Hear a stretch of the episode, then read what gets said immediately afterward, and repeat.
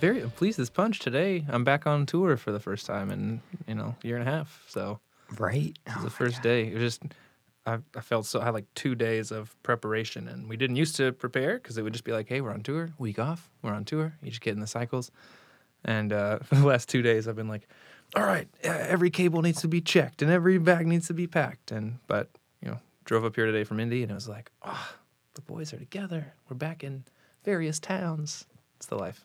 This is your first stop on your first tour in, Yes. since March 2020. We've done uh, probably four or five other one-offs out of town. We did one in GR and we did one in Cleveland, uh, and then we played a half dozen shows at home since uh, the plague. But this is the first. Uh, you know, we're out for ten days, and then next month we're out for two weeks, and then the week after that we're out for two weeks. Wow. Back to, back to work. That's amazing. Yeah. I'm happy for you. Thanks. I'm, I am too. I'm I miss having individuals like yourself, musicians, artists, come in on tour, stopping in for a session, stopping in for a podcast, stopping in to hang out, stopping in to sleep. You know, here, whatever it is. It's it's also been the same for me because I host the stuff here. Right. So like it affects me in a different way. You know. You had But- the, you had the fest this year, right? I did. Uh, it was about a month, almost a month ago, Awesome. September 25th and 26th. Yeah, that was crazy. That was a hard one to do. To, with like the COVID regulations, Yeah. checking vaccines. Um, it was it was pretty chaotic. I didn't like back in August. I don't know if you remember the vibe and the Yeah. airwaves, but it was kind of really hit or miss with festivals and shows. Like it was getting grim, Yeah. and people I knew who were touring and playing shows were like, things might get canceled. Yeah. And I was so nervous. I didn't know how to like plan for a maybe. right. You know, the porta Right. potties, the lumber, the all that. Like it's a lot of money, and it's For like, sure. I can't wing this. Right. I was terrified. I was.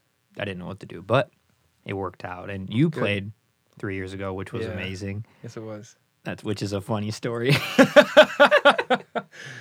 Oh yeah, you want me to tell it? On you the, could. I. I mean, it's pretty great if you're Uh, comfortable telling Yeah, it. Yeah, I don't care. Um, we're a psychedelic rock band, so uh, I don't know. We, uh, but uh, we're we try to be consummately professional. You know, uh, there's a, a certain level of we're gonna have fun on the road. We're gonna have experiences. Most of the time, we're like, hey, people are might be the only time they see us. Then we might be on video, so we take everything really seriously. And um, it was a summer where we had one other show prior. We had uh, somebody given some LSD to us at the State Street Pub show we played with uh, Emily Blue from Chicago and a couple other bands.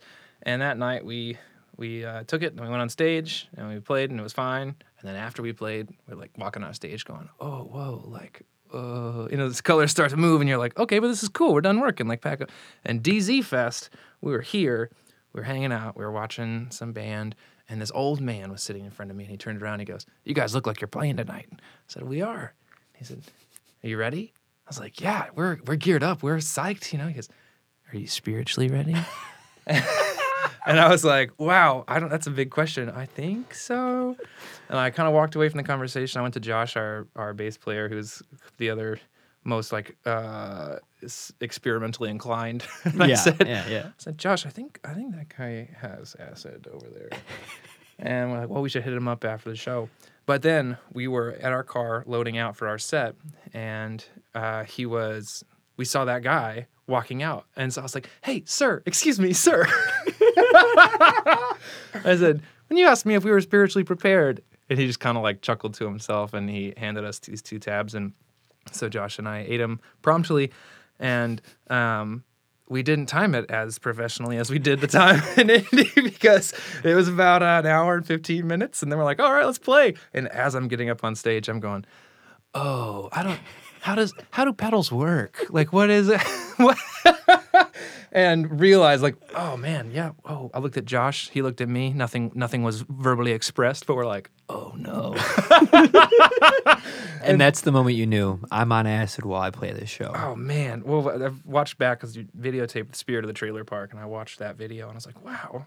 Even when I wasn't there, we did a pretty good job. yeah, no, I never would have known. I I liked that one a lot, and I, I actually watched it recently. And I don't remember how why it happened, but I never would have guessed that you guys were good. on LSD. so we so. we pulled it off. yeah, that's I walked off stage right immediately after that song. I pulled my shirt off. And I was just like a big sweaty mess, and I was like, I forget, am I Jim Morrison or Jesus Christ or somebody else?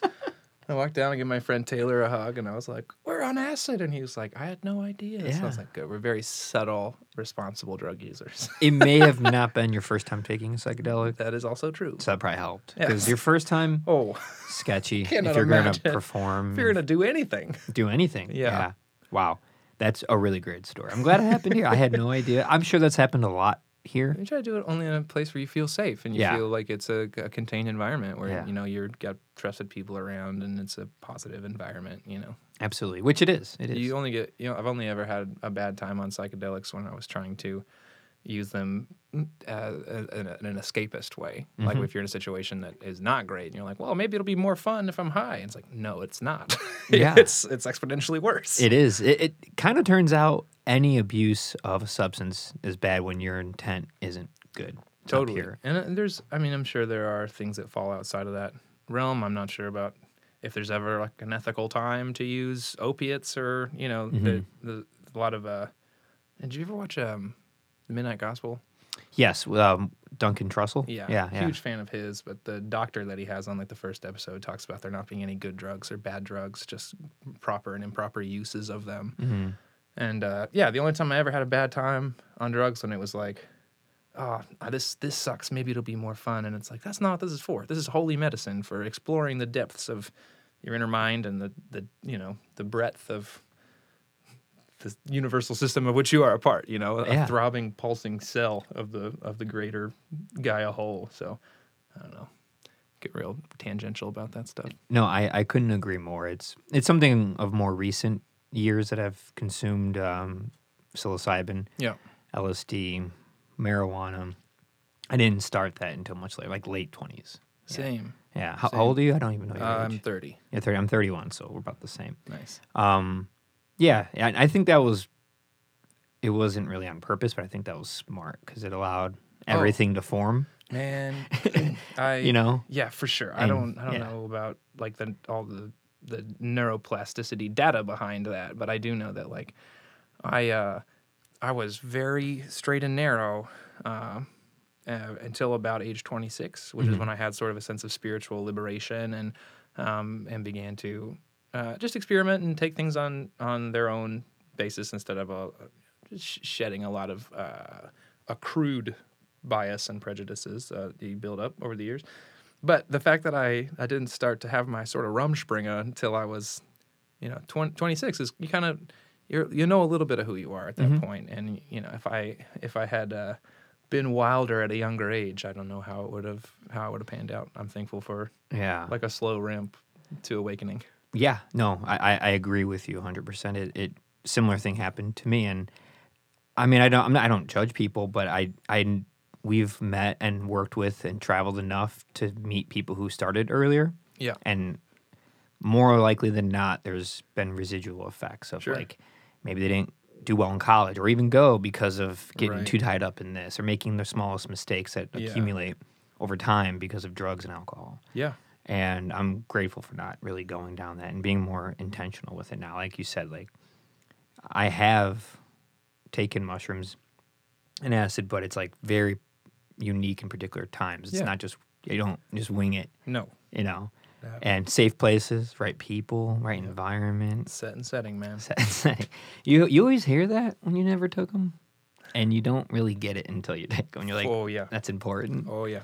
Yeah. Yeah, because if you if you come to the table with some neuroses or some anxiety or whatever, then the the thing about psychedelics is like it is never you can't take a psychedelic and have somebody say, "What's going to do this to you? It's going to make you feel this type of way," because it's like no, it's going to make them feel their own. Uh, they have their own biological fingerprint uh, and their own, you know, chemical signatures in their brain that are uh, the the psychedelic, especially psilocybin, with it being you know just from the mycelia from the earth for like the most natural compound you could possibly ingest in like a, a drug sense.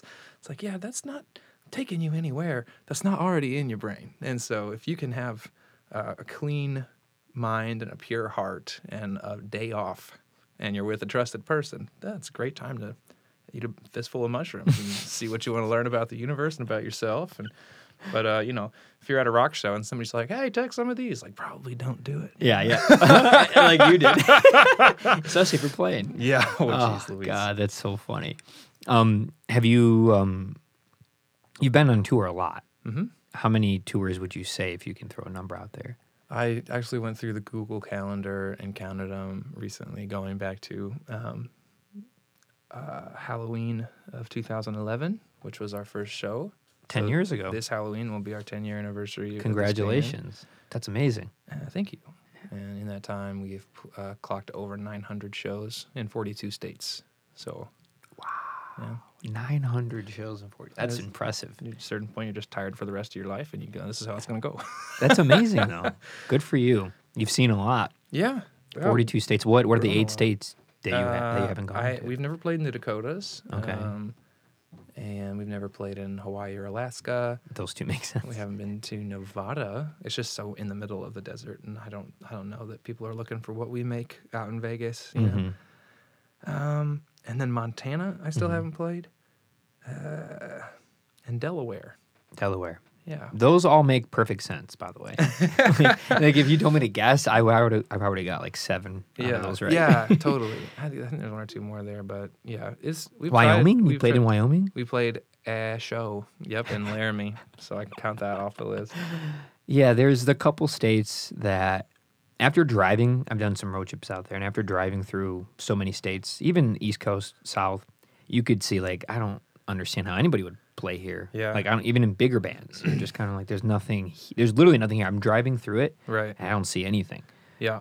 You know, and so it's nothing against those states. It's, that's not what I'm saying. I'm just saying there's no Yeah, thing. the there's middle, no. the middle of the country is so sparsely like situated. Everything is so far apart, and we just booked. Uh, uh, our next tour is going to go from Indy up through um, Wisconsin and Minnesota, and then out to Colorado and New Mexico to play in Denver and Albuquerque.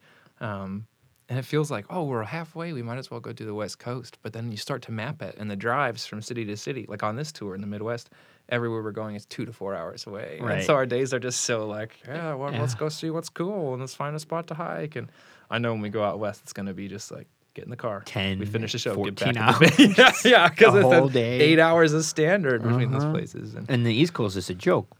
Thirty minutes to two hours. well, everything's 30 minutes and it just takes two hours to sit Yeah. through the tolls and traffic. if there was no tolls and traffic, Yeah. you're like Portland, Maine, Boston, Yeah.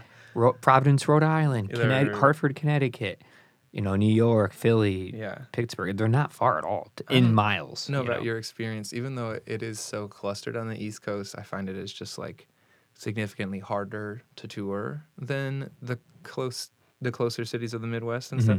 I think because of sort of the more celebrity stature of your New Yorks and your Philadelphias and stuff like that, uh, the economy of it is just uh, sharkier. Like it's it's much harder to make a good door deal in Baltimore than it is in Columbus, and you're also probably going to pay for parking and probably for a tow at some point, and you know, Something, yeah. New York is challenging. it's tough. It's Well, tough. I was there um, recently, you know, two months ago, and the artists I met and worked with, like I, I could tell, like they love it there because Mhm. the culture, the environment, the art. It's like the mecca of America when For it comes sure. to art and music. It's like the main city. It is, but it's so oversaturated Mhm. and so cutthroat because it's like Indianapolis, Chicago, Colorado, Columbus, Minnesota.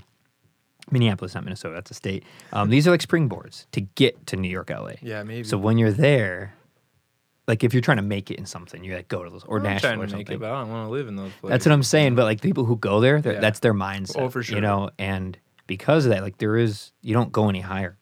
So you're kind of like psychologically, I feel like it could be really hard on you. You're like, well, I'm in the final place, right. but like Why am I still? I can't even get a show. And when I do, there's seven people. And when there's 50 people, I don't make enough money. It's all over the place Yeah. oversaturated, very, very sparse with like those connections. And it can come off, I don't know, the bigger the city and the more transplants there are, it could be hard to be very genuine. Hmm. You get a lot of disingenuous characters that Hmm. way. Um, which, you know, it, it happens in any major city. It happens in Chicago too, but be- sure. you know, th- there's not as many people trying to make it in a in a high music industry here. It's more Right. of a classic DIY scene. Hmm. You know, like what I'm involved with. People just want to play music and play Right. shows. It's not the LA and New York scene. It's very different. Probably It's comes weird. third as far as your other arts with comedy and with acting absolutely. and stuff. I know that It's this is uh, huge. like anyone that is closer to Chicago than those, those coastal places might end up there. Mm-hmm. mean, listen, I listen to a lot of different comics talking about their history in Chicago. Oh yeah, Chicago's huge for comedy. Yeah. Acting's gotten pretty big because they've made some studios here. Movies are filmed here, TV shows. Music scene's great. It's also the geography of it. Um, because it's flat and it's on a perfect grid Hmm. with a really nice designed highway system that circles around it and through it. You can get through to different neighborhoods and places you normally wouldn't really quickly. And it's more the public transportation is laid out really well Nice. And then a lot of people have cars because of the way the grid and the classic like people live in the suburbs and go to the city like I do very easily. Whereas New York is such a insane sprawl of like 15 million people or whatever it is, you can't even drive. Like when I was leaving, Yeah. it to go seven miles out of Williamsburg, Brooklyn Uh-huh. through Manhattan to New Jersey took me like an hour and a half to Yeah. go seven miles Yeah. On a Sunday. It wasn't a work day. It wasn't rush hour. And I was like, That's the main the pro, the m- biggest prohibition uh, between me and like living in New York. It wouldn't be just. Uh, I think about the people that I know that work there, and it's like, oh man, you can't even. You don't have the freedom to go on tour because if you leave from your job for more than a week, then you're not going to be able to afford to keep your bedroom that you rent for. Yeah. You know. But the thing that kills me is just like the people that I know who live there. Like, oh yeah, well having a car is just too much. So I just don't have. I'm like, dude, my car is my. I feel more at home in my car than I do at my home. Like it is a sanctum. It's it's it's like a totemic of my liberty to move about the country Yeah. at, will. And so I'm like, what do you mean you don't have a car? That's like not you know. It's insane. It's Yeah. insane, but that's your lifestyle. Like I have, I'm the same way. I drive so much. You drive Mm-hmm. a lot for touring. I go on road trips. Like all my vacations are road trips, and I drive really far for work down Yeah. to ISU. So I'm the same way. Like I cannot imagine not having a car, but staying in New York within the, the thick of it, I could see why people don't. It the, the parking was a headache. The constant having to move it. There's no space. Yeah. It's so cluttered. You can't get anywhere. So it's all about walking, biking, and Mm-hmm. trains and buses. You know. What do you do at ISU? I teach in the creative technologies department. Awesome. Yeah, I, I drive down there on Tuesdays and Thursdays. What town is that in? Bloomington Normal, Okay. Blono, We're Illinois. doing Bloomington on Friday night. nice. We're at? Um, night shop. I was just about to say night shop. Yeah. night shop's cool. I, haven't used to go there all the time. I'm really excited to go. We used to play at the coffee shop in Normal. Coffee Hound. It was called the Coffee House in Yes. Normal, Illinois. I know the coffee house. It's, Yeah. it's like near. It's in Uptown Normal. I know exactly. And then we played a couple. I mean, we got in with a band from there called Alex and the Exos. That's no longer, but um, they plugged us in. We were playing house shows and stuff every time we'd go out there, but they were like just crammed to the gills, man. You'd be playing in a basement, there'd be like 50 people sweating on each other. It was magic. It was Mm. cool. So rad. It's a classic college town. Yeah. It's fun. It's weird to go down there to like its own little world. It's a different climate. 120 miles away. The vibe's different. It's all students, and then I come back and I do it in one day. Mm-hmm. And it's just weird. I come back to like Chicagoland area where it's packed. There's Yeah. traffic. There's people everywhere. Yeah.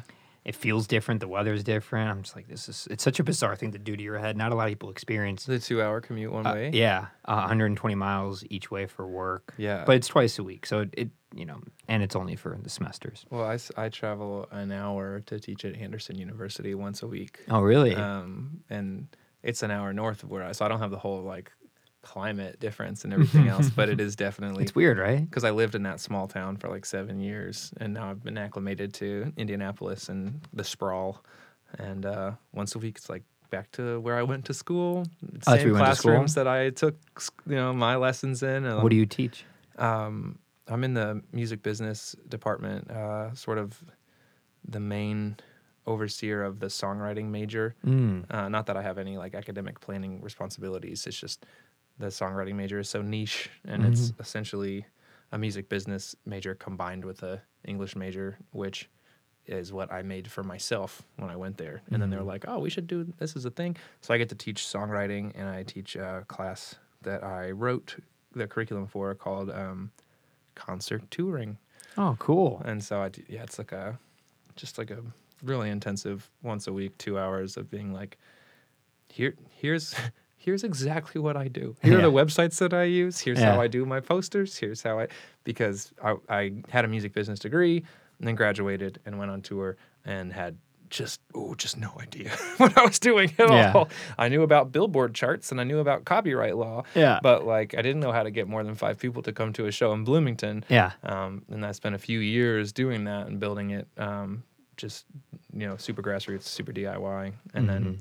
when I was moving back to Indiana, I was like, well, I need to have some type of other work if I'm not going to be touring all the time, you know. Mm-hmm. Um, so I went back to my superintendent of that department that I was under when I was a student. I said, "Hey, I have this idea for a class. It'd be cool if I could adjunct teach this semester." And they said yes, and that was like uh, six years ago. So Oh, wow. yeah, it's it's a nice, it's a cool way to feel like uh, I'm synthesizing information. You definitely know something better if you have to teach it. Yes. Uh, and then also, I, I love that I can provide a real, realistic view um, that's not like, you know, I was in the music industry for 20 years and then I stepped away to become a teacher. It's like, no, I'll tell you guys, like last week I went on tour and here's what I fucked up. Like, don't fuck up like this. Yeah. You know? That's amazing. Yeah, it. I'm like very much in the same boat as you, which is cool. I could relate cool. with Yeah. you. Like what we did today, yeah. I go talk about tomorrow. Oh, that's, that's you know, rad. all day, and then because I teach an intro to music business as well, which you should guest speak in. By that, we'll talk about that off. mic. Yeah, you'd be be a great guest speaker. But yeah, it's it's so it's the same thing. You apply it, and then you show the students, and it's just back and forth. It's weird to like act it out and do it here, or do it on location, film, record, do sound design for a movie or something, and then go teach it, and then reiterate what you forgot or remember from school, and then apply it back to the work you're working on at home. It's Mm-hmm. Yeah, weird. yeah. It's a weird thing, It but it's great. You stay sort of sharp. alchemical. You're always learning.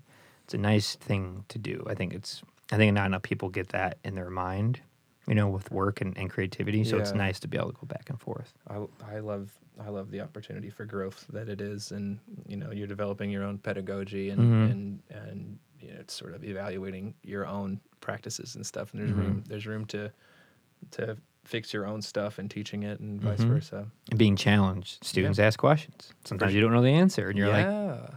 You or sometimes they'll say, "Yes, I'm teaching. I'm teaching a writing class right now, and and so um, sometimes I'll give a prompt, uh, you know, and then they'll read their work, and I'll just, they'll just hit me sometimes like, "Whoa, wow, I didn't think of it that way. That's Mm-hmm. great. That's better. That's better than mine. Hey, read that. Read that out loud for everybody. You know? Like, I'm gonna change that prompt next time. You know, And, it's a uh, good quality to know when you don't know something, even when you are supposed to be the professional or the yeah, the uh, scholar or whatever it is they want to call you. I think it's still important to like know when you know and Yeah. know when you don't. man. It's the only way to learn. my brother Sean uh, is out in Denver, and I will never forget the time we were like roommates in a senior year. And he said, "You know how sometimes people will say, all right, so you know that show such and such,' and you don't, so you just kind of go." Yeah, you know, or just kind of a real milk toast, like, "Uh, go ahead and tell me the thing that you want to tell me about, or you know how in science, blah blah blah, and you just don't want to look like an idiot, so you go, okay, go ahead and say the thing. Um, he, I picked up from him the habit of going, actually no pause please i don't i'm not familiar with that would you mind explaining so i understand the context of the other thing that you're about to say? And no one is ever peeved by that you know they're, they're being asked about something that they know obviously they want to share something on that topic anyway.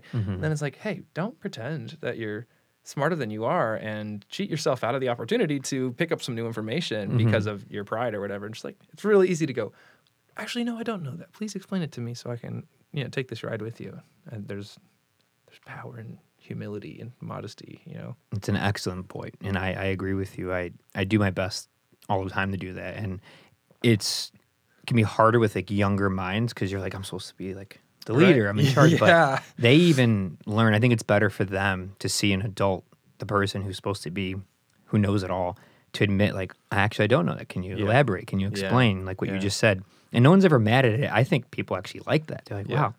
Not only do I get to explain what I wanted to anyway, but that person admitted something. You can inspire them to start doing that too, Yeah. instead of everyone wanting to be a know-it-all. Mhm. It's like, yeah, we all have Google on our smartphone. That doesn't make us smart.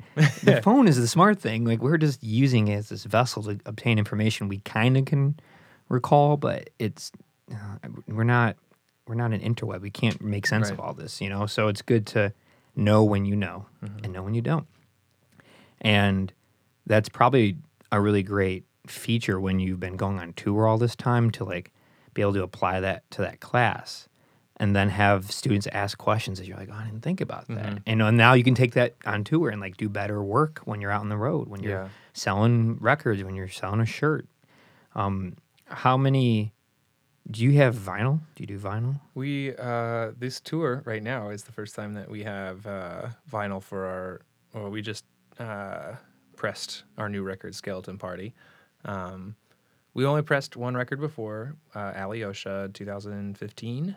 Um, sold out of those, and like I have one left, you know. Um, but uh, we didn't do Psychotropic on vinyl because everything there was just it's very DIY and it's, just, it's cost prohibitive. It's time prohibitive with the, how the industry is backed up today. But uh, for this album, uh, it's the first time that we've put anything out with a record label, uh, and we signed with Romanus Records out of Franklin, Indiana.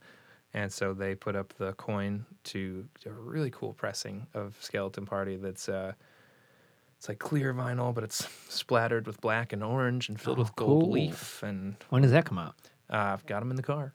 Whoa, We're selling them on this tour. So that's cool. yeah, I'll That's I'll show you some pictures after. And There's a there's a tricolor variant, and then there's like a custom uh, that'll be available on romanusrecords.com. That's a sand sand filled record. Uh, it's filled with black sand and Mhm. with uh, glow in the dark orange pigment, so that it, it it all moves when you shift it like this, and in the dark it, it looks radioactive. It's really wild. Wow, was that on purpose to have it come out around Halloween and like push it on I we we the record came out like a month or two ago, but Yeah. when we were doing the whole schedule, it was like this is a very Halloween style record. The motif is black and orange. The disc is black and orange, and he's like, "Well, October sixteenth." I was like, "October thirtieth would be cool." you know? Yeah, yeah, yeah. It's also our ten year anniversary. That's so know? cool. So Wow, that's like serendipitous. yeah, man. Very cool. And you have four records. Uh, As yes, Joshua Powell? Yeah, there's two as uh, Joshua Powell in the Great Train Robbery. Um, Man is Born for Trouble. It's like a very organic folk record. Alyosha. Uh, we started to play electric guitar and smoke weed. Um, uh, we did a rebrand to Joshua Powell in uh, 1819. Uh, Psychotropic was a very psychedelic, indie, bordering on rock record. Mm-hmm. And then uh, Skeleton Party came out this last month, and it's it's pretty uh, it's pretty teeth kicking. Mm-hmm. You know, harmonized guitar solos and a couple yells and all that kind of stuff. Like what we just heard downstairs. Yeah. That was great. Thanks, I enjoyed it a lot. I'm really glad. cool songs. Similar, like, like, like core as the previous ones that I've heard. The two songs we did here, Arrowheads and Arrowheads are worse, and Econoline we did last time. yeah, and then um, the Spirit of the Trailer Trailer Park. Spear of the Trailer Park. Those three, but new, like Yeah. growth, which is good. Always the good. Cool thing between that record and this record is that on Psychotropic, uh, it was mostly me and the producer Jonathan Class. Uh, they were the only ones in the studio the whole time. My, my brother Jacob was living in Chicago and came down for a weekend to track all the drums because we've worked together for years on and off. And then Adam, who was kind of like just touring member, just like had been in the band for a long time, played a lot of the leads on that record. Um, but then for Skeleton Party, um, we didn't use a producer. We did it all from home. Uh, it was just the four guys that were here today. Um, Jacob was not supposed to be here. He was working on cruise lines. The cruise industry got shut down. He kind of rejoined officially, and uh, and so the four of us all. It was still. I have a particular style of writing. I have a you know very uh, surrealist sort of esoteric take to narrative structures and, and writing dense poetry shit and then hiding it up in toe tap and rock stuff. But uh, these guys all bring these incredibly broad reference sets to the table where, you know, Jacob is very mathematical and Josh is very jazzy and Adam is very, you know, dyed in the wool of classic rock. And um, we have developed the rapport and chemistry and trust, both artistically and then also just as people. That on this one, it was like, all right, well, I know what I'm good at, which is this part of it. And so here I wrote most of the song, Mm-hmm. and then the all the all the stuff that you heard today that you didn't hear on the last project is mostly not you know, because I'm a genius, it's because my friends are. Yeah. and we've the stupid irony of it all is that a few years ago I was like, Joshua Powell, the Great Train Robbery is such a long, folky name. It never fits on a marquee, and I don't like it anymore. So it's just this. And right about the time I was like, I'm the only one out here. Mhm. Big ego stink uh, is when uh, things collapsed and the band coalesced. And it was like, oh shit, I always dreamed of being in an actual band, harmonious, democratic band. And I was like, no, solo now. And then the band thing happened. It was just like the right, it wouldn't have, wouldn't have been right if it had happened at any other time with any other lineup of people. That's just the universe needed to take its time with me and be gentle with my growth uh, Mhm. and pull the right people into orbit. But um, I, it's never it's never felt this cool or cohesive or Mhm. collaborative. And so I look at Skeleton Party. It's like this is the beginning, man. We're just Mhm. gonna get. We're just gonna practice guitar more. We're just gonna no, play it, together it feels more, like so- glue. It feels right. Cool, man. It felt very cohesive and very right. And I wanted to ask you something about what you just said about um, ego being the, the band's named after you. You do most of the at least core writing as Mm-hmm. far as lyrics and like maybe chord structures, and then they build on it. yeah. Does that like how much of that truly gets? Did it get to you, and now you like you're beyond that? You like lost that ego as far as feeling like it's about me, it's my thing. Look at me, spotlights on me. So I don't. The ego will never go away. Hmm and no matter how many trips you take or Buddhist reading that you do, you know, it rears its head all the time.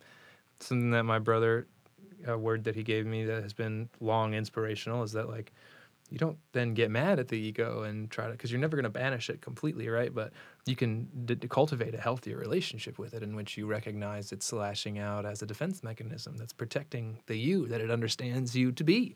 It's trying to do its job. Um, and once you have graduated your consciousness to recognize, like, oh, these are karma games. This is this is a silly little facet that's part of a more fluid creator self or no self.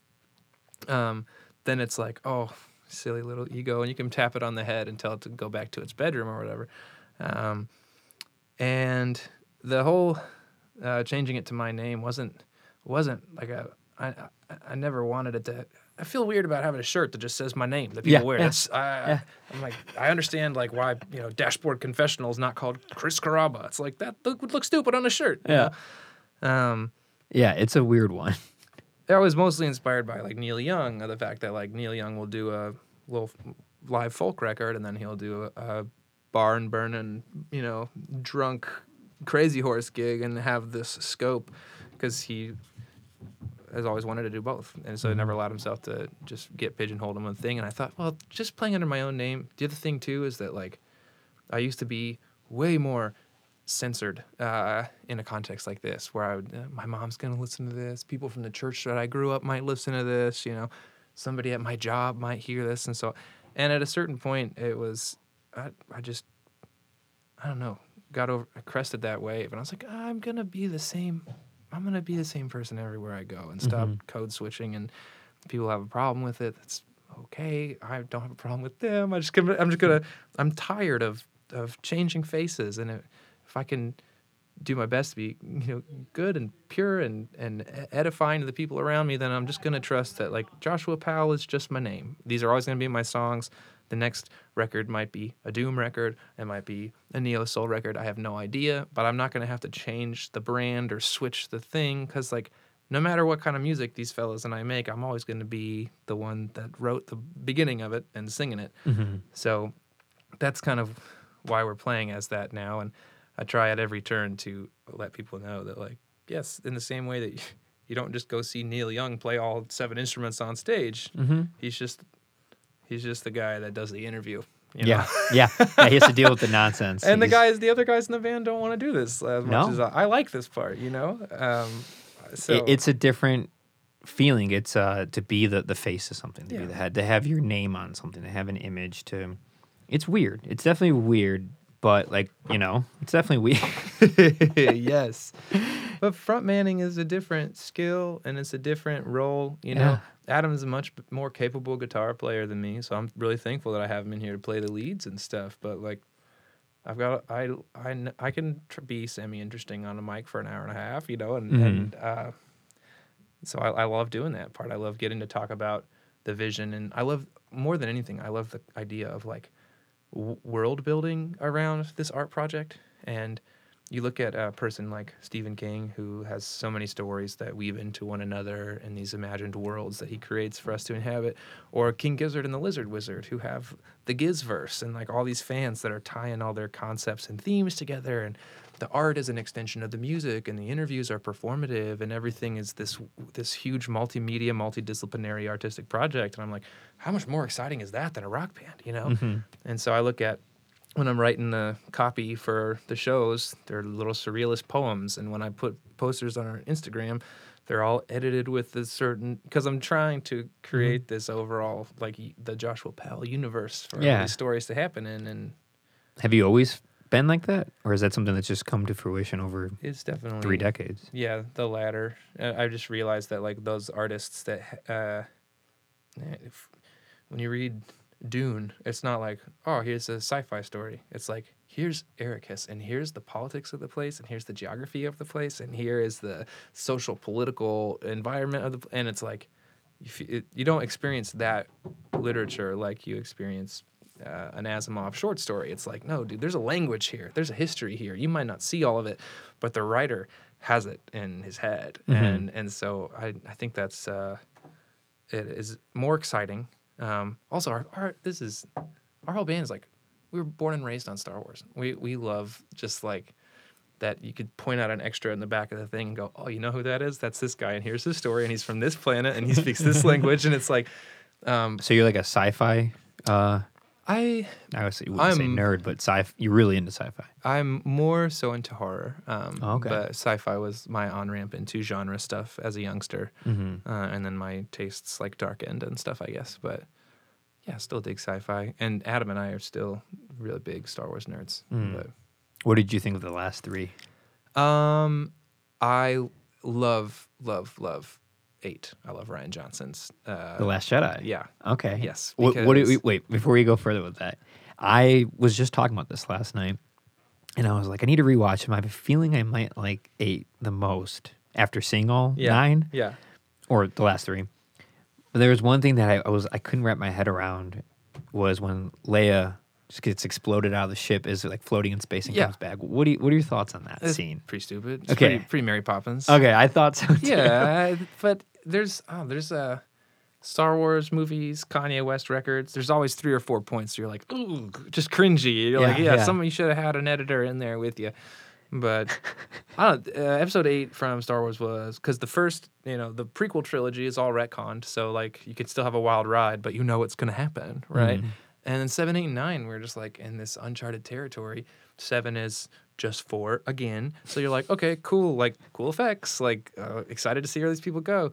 Eight was the first time you'd been surprised by a Star Wars film Mhm. since Empire Strikes Back, because ESB came out and it's like. The bad guys win. What? Yeah. And you like have you're it was just a revelation of storytelling. And ever since then, we've kind of always known what to expect.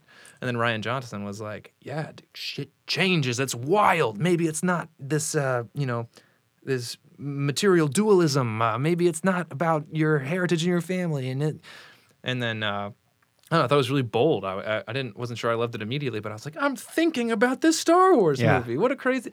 And then nine, I remember going to the theater, being just like so inundated over sensory, you know.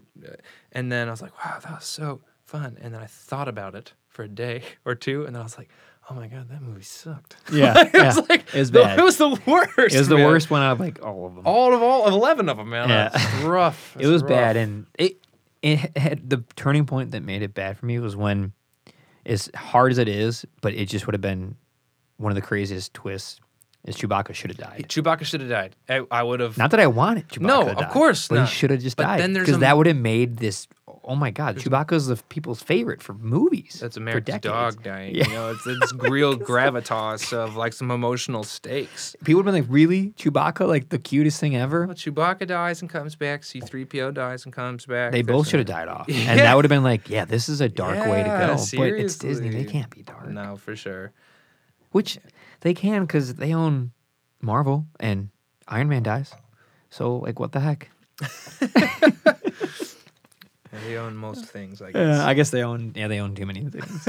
uh, um, so what was your decision to go with that record label? I'm just gonna go right back. yeah, that. totally. Um, like why that record label? um, Have you tried others? Have you been approached by I'll others? tell you, on Psychotropic, I pitched to like a hundred labels. Um, I was curious. I had certain ones that I was into, you know, but uh, I was just really interested because I've been doing it mm, by myself for so long. We have a uh, we have a licensing agent in Los Angeles who helps us with uh, TV uh, sync licensing stuff. But besides that, uh, it's always been like a one man operation, and I do all the booking and all the press and all the promo and all the graphic design and everything else.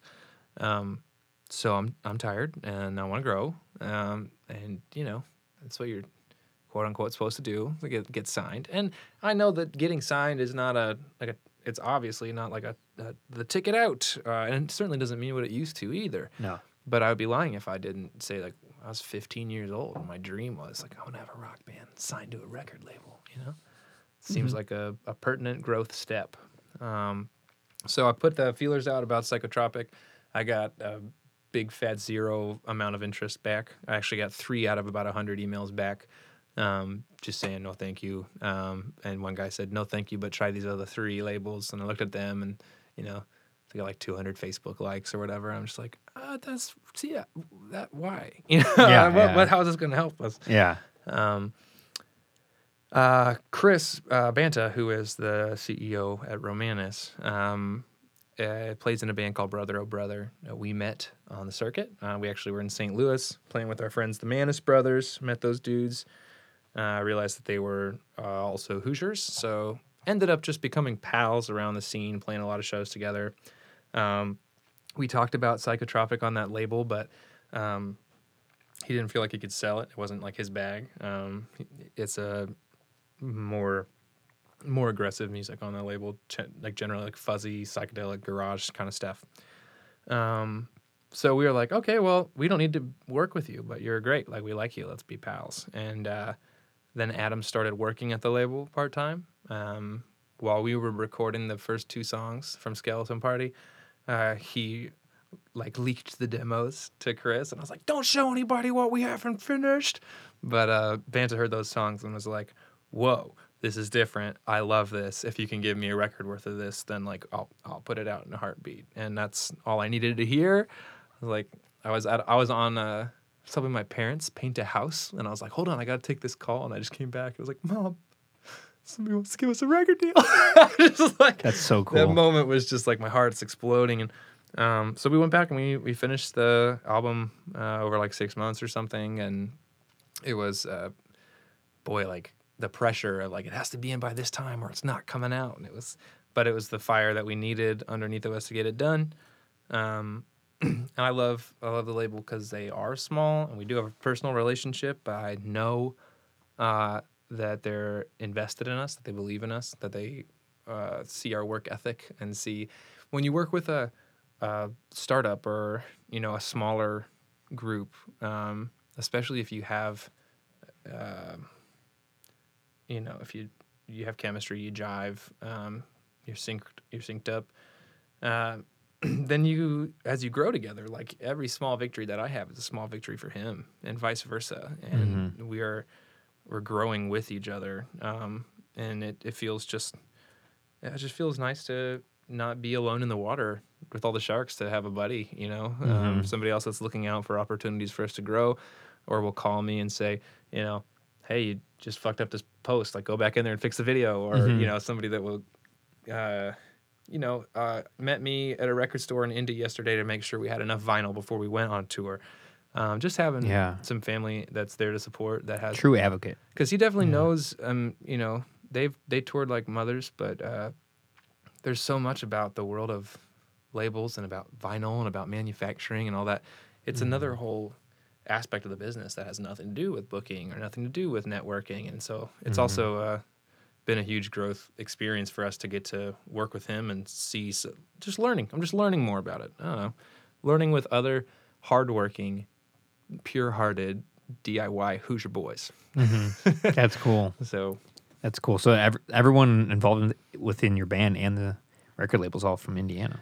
Yeah. Um, uh, technically, Adam was born in Ohio, but he's been in Indiana since he was 18. Okay. Jacob and I were born in Florida, but we've been in Indiana since we were 18. Okay. For college, Mm-hmm.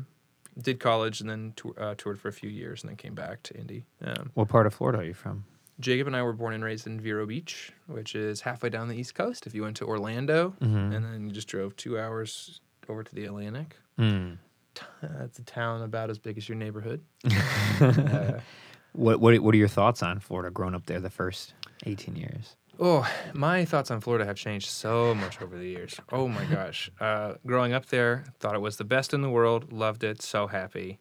But that's ethnocentrism. You just have no idea. You've never been anywhere. Uh, then I went everywhere, and I was like, "Oh fuck, Florida!" I was like, um, and I had you know some real angsty things to say about it for a few years. Uh, then I went back with the band, and I had grown up, and a lot of the people that I knew there had grown up, and the landscape was changing, and it was like, oh well, there's still wonderful parts of this, and wonderful people here, and beautiful topography, and incredible natural resources. I was like, okay, I'm all right on Florida. And then uh, sort of the fourth iteration of that has been I'm kind of obsessed with it again, um, but because of how complicated and uh, singular it is, um, I am particularly fascinated by uh, this branch. I, I don't think it's like. Uh, I don't. I don't think it's been clearly defined uh, by critics or anything, but I've been finding so much literature, like postmodern literature, about Florida or taking place in Florida, um, that has this very Southern Gothic timbre to it, the way that a Flannery Connor or Flannery O'Connor or like William Faulkner would, where it's like the idyllic genteel South, but a corrupt ripple beneath the surface. Um, I feel like if you go just one or two more states down south and you get to Florida, you still have that sort of something. It's, it feels idyllic and sunny and sandy, but like there's corruption and darkness here, just like there is everywhere else. And so, because there's nowhere else in the country that is as uh, an amalgamation of bizarre, like fact that you are in a swampy jungle that has big cats and alligators, but then inland it's all you know uh, cattle land, and there's just as many Cuban immigrants as there are good old boys, and there's you know all the Yankees that are in from the north, and there's just no place like it, and so it's so it's so growing up and thinking it's like the only thing, and then leaving, and seeing everywhere else, being an adult and seeing how other people like. Uh, Karen Russell and Lauren Groff and um, Ariel Francisco write about it. Those are three books that I read just like in the last two years of people that are writing about Florida as like being really um, beautiful and uh, ex- exquisite in its. Uh, I keep saying like singularity, but it's just such a particular combination of things that Mm-hmm. uh, I love to hear other people write about. So, It's a really strange place. have you been? Have you been much? Or Uh, three times Okay. in the last, you know, four years. okay. where'd you Um, go? Four. I've driven there every time. Thr so on the on the um, west part of it, down to Fort Myers, Okay. and then across the Everglades to Miami. So I've done that. Wow. So all the way down. That's a long ass drive. Oh yeah, I drive a lot. I love it. I like I like road trips. I like seeing the world, like Yeah. for what it really is. I I've flown a few. I don't fly much, but that's a different type of experience. That's also fun, but to see it all for what it really is, Mhm. It uh, it's inspiring. It's fun to listen to music and just see land change, Mm-hmm. Yeah. see people change, see food change, music, all of it. Yeah. Florida's a weird place. Super like weird. you go there and you're like, where am I? Like this, this is America. Wha- Like it, the feel of it, the weather. I always say like the weather is amazing. You could feel what you want about Uh-huh. the people and the politics and everything that comes with it. But the weather is unreal. Like this is a It's hard to live there in the summer and stuff. oh, man. I can't imagine. And it's like an oven for real. Like I, w- I was down there with um, my brother and Fred, who's our TM right now, and uh, we went down for just a week in June, hmm and it was like we would walk from the hotel room to the van, and you would just you'd have to change shirts. Yeah. like it was just you, Soaked. oof, Worst yeah. humidity. It is yeah, the most humid in the world, but I've only been there like winter seasons. well, it's amazing to go in the like winter. January, March, like that's it. That's Yeah. when I usually go when I plan it because I have a friend there. It's like I'm going in January. I'm going in March. The, the first couple of years of touring, we would go do a week or two in Florida every January or February, Mm-hmm. strategically to just dodge the shit weather. Yeah. Do you plan that with any southern driving, like Texas, The- Louisiana? You try to do it more in the winter. The first couple years, that's exactly how we did it. Except one one year, we stupidly did New England in the winter, and it just took one time of doing that to be like, nope, not again, no. no, no, not again. Um, but we haven't. Uh, we also haven't been uh, to the South in several years because one of the last big national runs that we did, we felt that between Georgia and Arizona, people really just weren't loving what we were doing. I just played a played a really depressing string of shows through uh, Alabama, Mississippi, Louisiana, and Texas, where I was like, oh, what? Why am I here? Like, I, we're doing the same thing that we always do, but like the uh, and I know this is just you know a limited experience set, but it did feel like people in Mississippi don't want to hear your band. Like- Sometimes it's true. Like, not every region likes every style, Right. or even has the same mindset of like going out to a show yeah, at a venue and getting Yeah. getting a beer and buying a vinyl. Like, not every area. certainly not every city, and I, Oh, I yeah. think it would be I think it'd be unfair to like paint because listen, I mean, I hope this doesn't come back to bite me in the, some future, you know, but like I don't like Texas, I don't like it. Um, The whole state, it's a big state. I mean, I had I've had some good times there, and I got some good friends that I care about in Austin Yeah. and Dallas. But like, um, it's hot. It's super Republican. It's super desert. It's uh, I was the f- uh, two times. I swear to you, two times I've driven into Texas from another state, and the first time I get out of the car at a gas station or something, like the looks are one thing, but I swear to God, the first time I drove into Color or into Texas from uh, Arizona or New Mexico, whichever one is there, got out of the gas gas station, walked in and to a gas station, and everyone's smoking cigarettes and eating fried chicken inside of the gas station, and this guy uh, looks at me up and down and goes. What are you from Colorado? And I was just like, I was like, dude, I'm just here to buy gas. I'm a human. Like, For those listening, you have explain your piercings I, to why someone would say Well, I have that. 16 facial piercings, and I have a beard, and I have hair down to the you know middle of my back. So I look, I guess, jewelry, tattoos, Yeah. clothes. Yeah, yeah, I, I I get the same thing, but it's a completely different thing. It's it, no one says anything. They're just like, he's not from here. Yeah, in yeah. every way, shape, and form. Well, the, the from around here, colors, the patterns, the sandals, the, the vibe. They're just like, we don't know what he is, but he's not from here. And you get looked up and down, up and down. Did you do the sandals year round?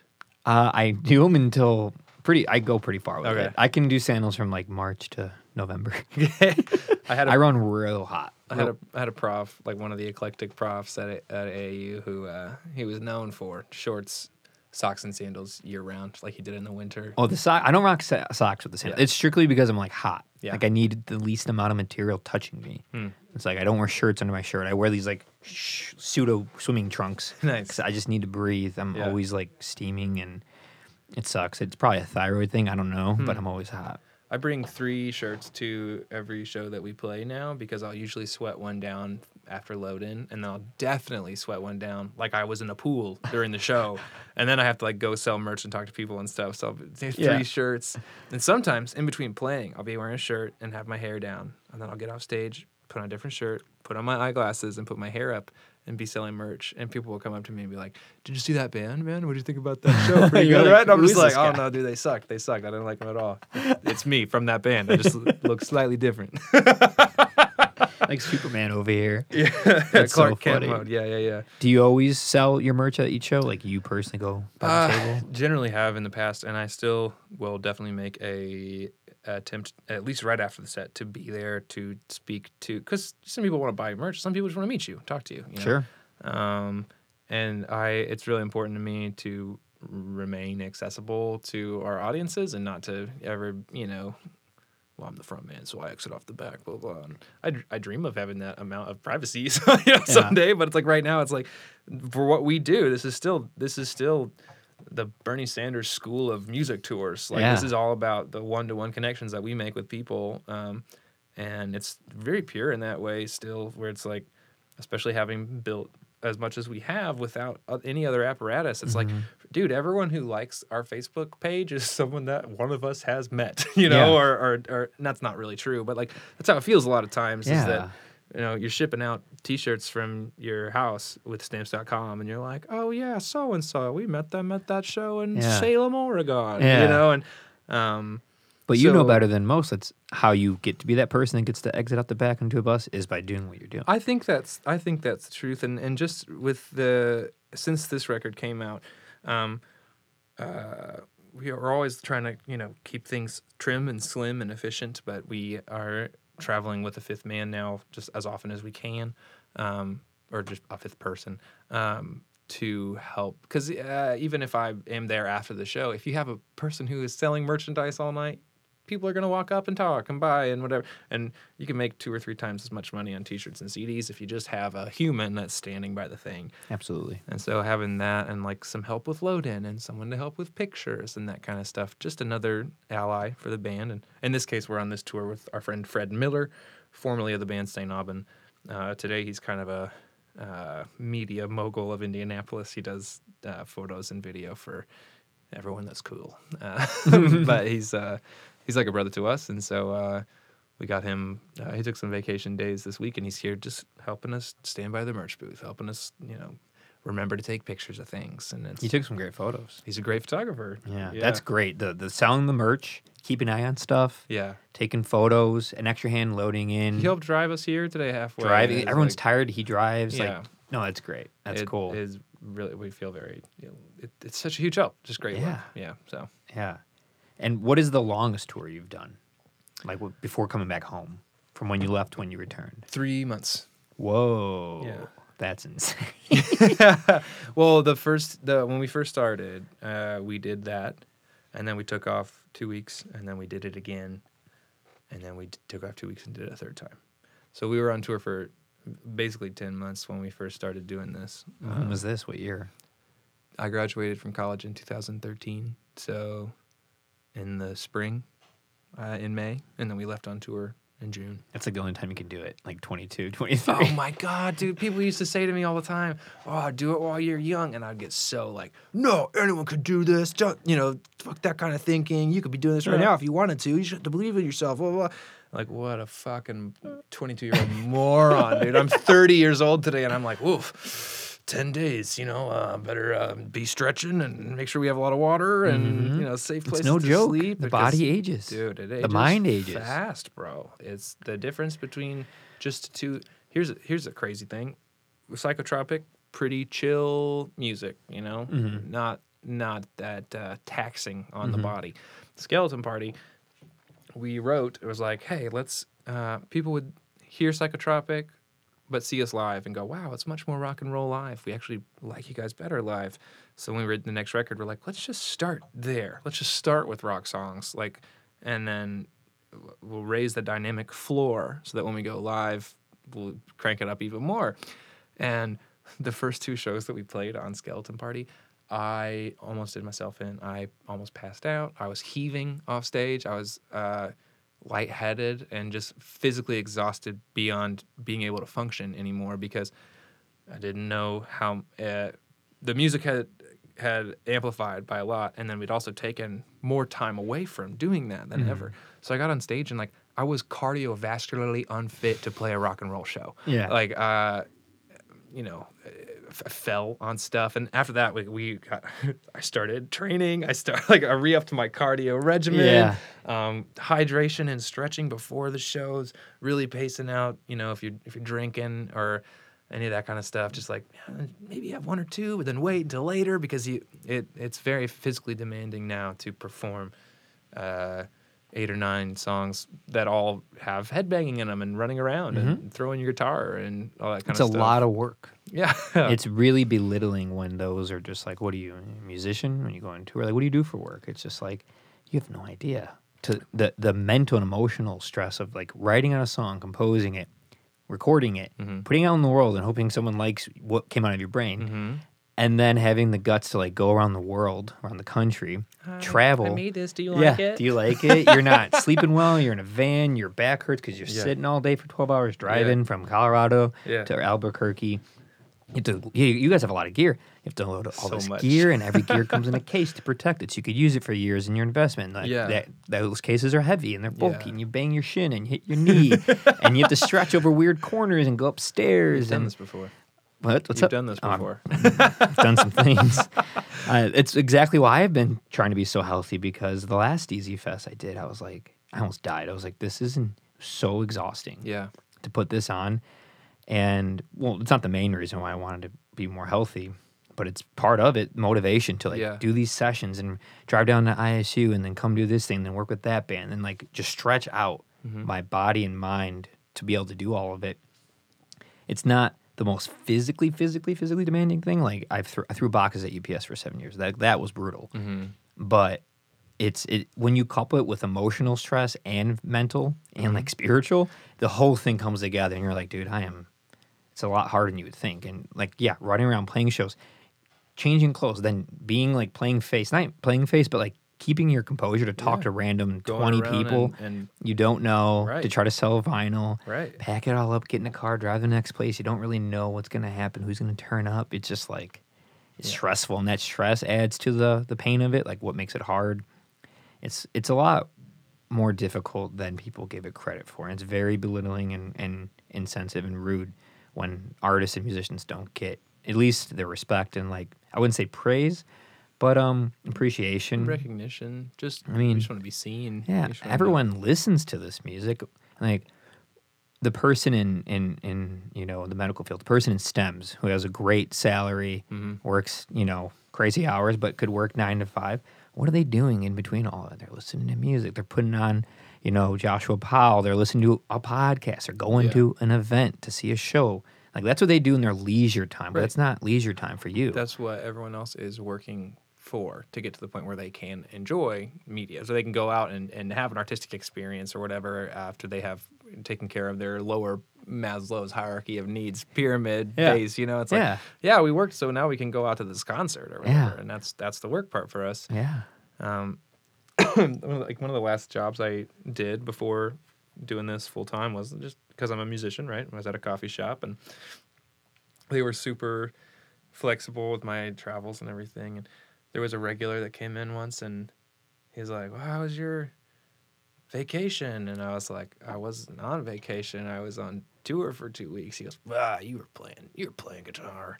And I just, I, I couldn't, dude. I just like shut down. I didn't, I didn't feel the need to correct him. I definitely was like repressing the the visceral desire I had to to respond reactively. But I, I, boy, Ed, I remember that from like seven years ago. of mm-hmm. Somebody just like you said, belittling or just demeaning. Yeah. like, oh, you're just playing music. It's like, motherfucker, you have no idea what we do. Yeah. And now what you would do, what I would do, I would if I was in that situation, like, sir, let's go sit at the table and I'm gonna talk to you and ex- tell you everything I do and let's see if you can do it or anybody you know can do it. Yeah. And we'll keep going on about it because you have no idea what that statement even means. Yeah. And it is it the spectrum of creativity. This has been this is a an acid revolution I had. Revelation, not revolution. Revelation I had when um I was I, I did it maybe like a month or two months ago, Mhm. and I was listening to music in my living room. I was listening to Duke Ellington, and I saw the creativity and felt what it takes to compose a song, specifically in that time window, the 1950s, and to record it with the technology they used and to put it out and to feel the expression. Then I saw the paintings and artwork on the walls and saw where that expression came from. Places mm-hmm. that I can't really do it, but I could, I know what it feels like because I create stuff too. I'm also an artist. And then I it went further and I saw the speakers and the engineer who mm. had to design that Yeah. and come up with it and figure out a way to mathematically have sound perpetuate itself out of a cone based on a magnet wrapped with copper, you know, with a pole between it, and make creating creating an electromagnetic field that in sympathy moves analogous to the voltage that was put into it based on sound. And that hit me hard. So hmm. people always say, "Oh, that's a scientist," or "Where that's an artist," where it's like we're all it, all it is is people trying to find different ways to express themselves, hmm. and we need all of it. Actually, Yeah. we need all of it. The the ceramics, like someone who dug to find the the right amount of clay to make this cup. Mm-hmm. The person, the, tech tech tech the technologist who made this cell phone, so we can put our music out Yeah. and put, go on Instagram Yeah. and play shows. Like Yeah. we need all of it. Yeah. So to think that one is more important than the other, it's very naive and selfish and ignorant. It takes time to understand that you don't always need acid or mushrooms to realize No. this. But maybe just listening to someone talk about it, you get like, huh, I didn't think about it that way. Instead of being like, oh, they're just a writer. It's like, Right. do you realize that written, like the written format has been groundbreaking for like the last like 500 years with the printing press? Like it's Yes. changed everything. It's why we know what we know now because of reading. Yeah. Writing is important. Yeah. You know, poetry is important. It's so young in the scope of our civilization too, and history, right? yeah. It's crazy to think about. It is. It, it's it's unfortunate when people who work certain jobs just are like, it, it's it's the frustration of like the arts in at a university, the funding it gets compared to STEMs. Yeah. When it's like, yeah, STEMs is important. Like we mm-hmm. do need that, but like, what do you do with the in between of existence? The in between, you know, I I have this my own saying that art is the lubrication of mm. existence, and it's like. What does that scientist do to keep their sanity while they're working for 12 hours in a lab? They're mm-hmm. probably listening to music. I've, I've watched documentaries of surgeons putting on music Yeah. when they're cutting open someone's heart. Like, you don't realize how important that songwriter is until you're doing a heart transplant. Hmm. And the person wants to listen to music so they can keep their focus and sanity and, and creativity in what they're doing by shaping and maneuvering a human body. And it's it's very important to have respect for the arts and understand that it's just as equally important as science in every way. You know, food, food. It's called culinary arts. Like, Yeah. food is an expression too. When you Yeah. cook it, when you it makes people happy, you get into it. Let's try this with that. Oh yeah. You know, it's do you do you ever run into that? Like you you had that story about working in a coffee shop. Has it happened more recently? I think it's just a part. It's a part of your. It, it becomes ingrained in the macro experience of doing arts occupationally or whatever. Because Mm-hmm. you, of course, we can. You and I can sit here as creative individuals and entrepreneurs and just have a, a complaining session about how unjust it is, right? And it's like at a certain point, like we have to allow ourselves that uh, space to vent. But at a certain point, uh, it's not productive for me to fixate on that or to think about like oh if only when when society is just then i you know? It's like hey you know take you take the bad with the good. You Yeah. could have you i'm i'm not doing this uh, out of any compulsion besides my own internal drive to say yeah it's hard. Yeah we're going to feel underappreciated i think that's the graph that anyone who is trying to make a career in the arts has to beat back of like your own growth uh, exposure wise like your the size of your audience is the graph is a line that's going up this way and then like your attitude is one that's going the opposite Yeah, way yeah. just because you become jaded when you feel like i've been doing this for so long and i thought it i thought more people would get it by now or appreciate it or Yeah. um, but uh, that's just a, man, it's just another manifestation of the ego of you saying, "Oh, I should be," and it's like, well, just uh, or just shut up and sing the song because you love the song. Exactly. Do it because you love it. Yeah. And people love that. It's very genuine. It's authentic. so. And that that's the the beautiful epiphany of that experience on LSD, looking at the speakers, like realizing it's not a competition and one isn't better or worse. Right. Like you need all of it. Like Right. to listen to music, you need the speaker. Yeah, To put to have something put through the speaker, you need music. Like so it's we work in this nice connection with each other. Again, in sympathy with each other. You need all of it. And Mm-hmm. that's why it's like I guess my tone feels more like a, a complaint, but I'm really like appreciate like I, I'm, I, I appreciate it. I'm happy for it that it that we have all of it. Another thing I think that's pertinent to that discussion and to the context in which we find ourselves is I am such a huge uh, fan and just like intaker of podcasts. This like new media format. That's not, I mean, we've had radio forever, but doing it this way, the explosion of podcasts that have come uh, in the last 10 years, I feel like, or even five years, like, uh, Yeah. but I think that with people having built podcasts into their weekly set of media intake, so much of this format is based on conversation. So many of the biggest shows are just charming guy talks to other charming people every Yeah. week, you know? Yeah, yeah. And I think that it's an amazing medium for um, fostering uh, just like a culturally aware empathy. Like you listen to comedians talk about the work that goes into being a comedian. You listen to musicians talk about the work that goes into, or uh, I listen to a lot of um, both uh, on being uh, from Minnesota Public Radio and the Duncan Trussell Family Hour, which is mostly these conversations with spiritualists, shamans, magicians, priests, you know, religious figures and stuff. And uh, there's a lot of that that is inundating sort of the podcast sphere. And I think it's an amazing, really available, very free resource where it's like if you have the privilege and space in your life to be taking in podcasts, it's like it's like going to college for free all the time when you're just driving around. You know, I, it's been. Uh, I'm still a voracious reader, but I've got about 20 shows that I listen to uh, at, at when I'm at my best every week. Of just you know, things from the political sphere, things from the spiritual sphere. It's all right there, and you're but you're learning about that attitude of it taking all kinds, and everyone everyone in their craft has just as much care for it and baggage around it and thought that goes into it as I do, you know. But you're not thinking about that chef living a rich internal life as a creative all the time, like you are the audio engineer.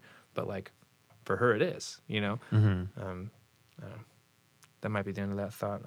Really No, they, they've they've changed everything. The format of podcast. Um, yeah, you can have educational ones. You can have goofy ones. I love to listen to all kinds. Sometimes I just want to laugh.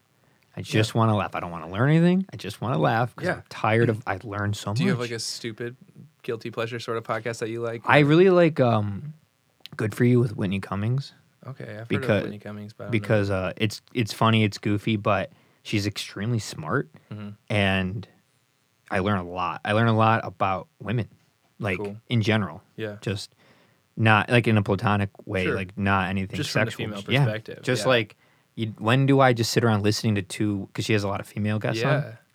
Yeah, Two women just talking and being like honest and like explaining life, just talking about the littlest things the biggest things. that's invaluable, man. It is. It is. A lot of guys might be embarrassed to listen to women. I don't know. I'm not. and I learn a lot. I learn a lot about myself as a man. Like, I didn't think about it that way. Like, I should probably not do that. Or, Right. or maybe I should do that, you know? Yeah, So that one, and it's funny. I mean, she's a very famous comedian, so it's funny. Um, what's another really funny one I always like to listen to? Um, I laugh a lot at Tom Segura related stuff. Okay. Anything he does, I like. I like him as a guest on other ones because he's not, it's not as funny. He's more serious. Hmm. But um, yeah, I just like to listen to like different. Uh, Duncan Trussell one's great too. Mark Maron's one is good, but that one's pretty can get pretty serious. yeah. Yeah. I don't know. Uh, All kinds. People refer ones. I'm like, Yeah. I'll check that one out. Um, one I really like as of like the last six months is the Andrew Huberman podcast. I- He's a Stanford professor of ophthalmology and neurology. Hmm. And it's essentially like taking, you know, a neurology coupled with like bio and chemistry 101, you know, Stanford course awesome. like every week for like an hour and a half. If you if you took notes Yeah. like on paper or a laptop, you really would be like taking course. And he even kind of admits that because he's a expert in that field. And I That's learned so much about diet and, and exercise and light and sleep and Nice. and health and like just anything with the mind as far as just being a, a better human Yeah, and physically, which has been really helpful. Like if you're trying to be healthier yeah. in any way, it's a very helpful thing. And he's really good about it. And he's so good about it that if he makes a mistake and someone writes in the next Uh-huh. episode, he'll like, oh, I made a mistake here, and Nice. he corrects it. So Love it's good. that. Yeah, that's cool. That's awesome. Yeah, it's between that and like YouTube, you could kind of learn anything. Yeah, like when Yeah. someone's like, I don't know how to fix that. It's like if you kind of know what a tool is, just go on YouTube and So you can learn how to fix anything. it's so real. Right? It's it's pretty remarkable. My dad apologized to me one time when I was in high school. He was like, "I feel like my dad taught me how to be handy. Like he taught me how to use all these tools and stuff, and I've never really done that for you so much." And I was like, "Oh, it's okay. Like, uh, you know, you've been a good dad in all these other ways and stuff." And he's like, "Well, thanks, thanks. You know, I also figured." You have YouTube, so I was like, YouTube, uh, our new father since 2005. it's it's true, but as you know, as everyone knows, it's a lot better for learning when you are physically shown that like as a kid. Sure. You can gravitate towards it. You can learn how to if you learn how to use tools and fix things as a young kid, you can start applying in other places. When Mm-hmm. you're like, you know, I never fixed the hinges on a door, but I have fixed this. So it's probably not too different. So I can probably figure that out. yeah, Whereas if you just never did any of it and you're like YouTube, but like I don't even know what a power dr- drill is or how to change like the torque on it, so like you don't even know where to begin. And Yeah. people get intimidated, you know.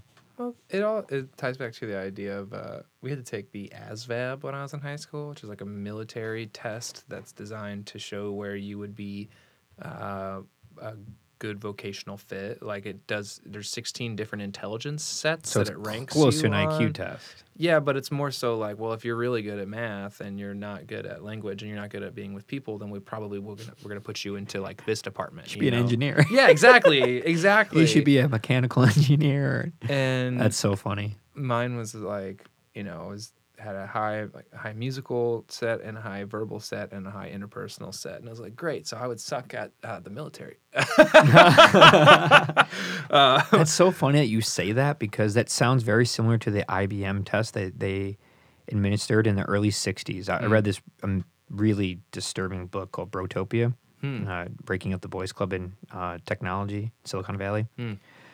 Talking about all the terrible things men have done to women in technology. Sure. It's bad.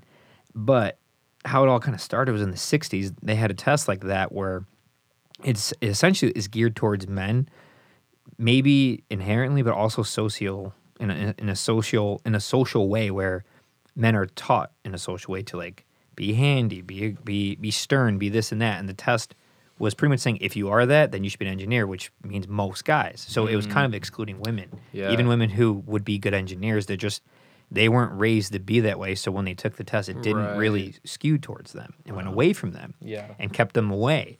And the test was made by similar people Sure. who just kept breeding. So it looks it has the appearance of not biased because you're just like, look, you just took the test. Yeah. But the test is designed by men. you know, yes, so it's it- by men to think a certain way based Yeah. on social norms and possibly even just like natural biological things, which aren't always the case. So you don't always have to go base on that. Mm. But I would say way more towards social reasons, not really inherent ones. But um, that was kind of the beginning of what created such issues in in in having an unbalanced of female presence in technology. And then Mm. there was other things like um, I forget the model's name, but I think it was 1972. The first digital printer. The engineers wanted to use something colorful that cover covered the color spectrum. So what they used, they used the centerfold of a Playboy magazine hmm. of a naked woman, and that was the first Wow. digitized printed thing ever. So And their excuse was like, we were just looking for the full color spectrum. It's like, really? yeah. I'm sure you could have found that in a National Geographic photo Yeah. of like a flamingo or something in Florida.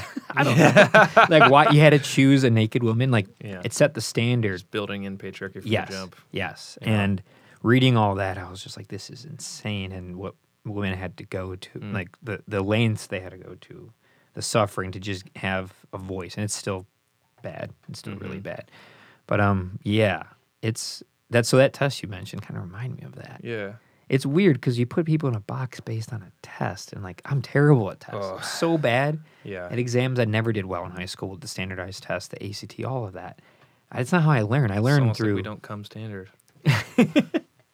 Did you did you do okay with those tests, or they also feel a Well, I little? think the thing is with that test, it's not like a traditional IQ test because it's not really ranking you on the scale of, well, yeah, you're saying like you're bad at math or you're good at math. It would kind of have the holistic approach to intelligence sets to be like, yeah, you're kind of bad at math, but like you're really good at spatial reasoning, you know? Mhm, And so it, it have it would show you like where because everyone's gonna be kind of better at some one out one out of sixteen things, you know? yeah, And so, um, I don't know. It was one of those first things.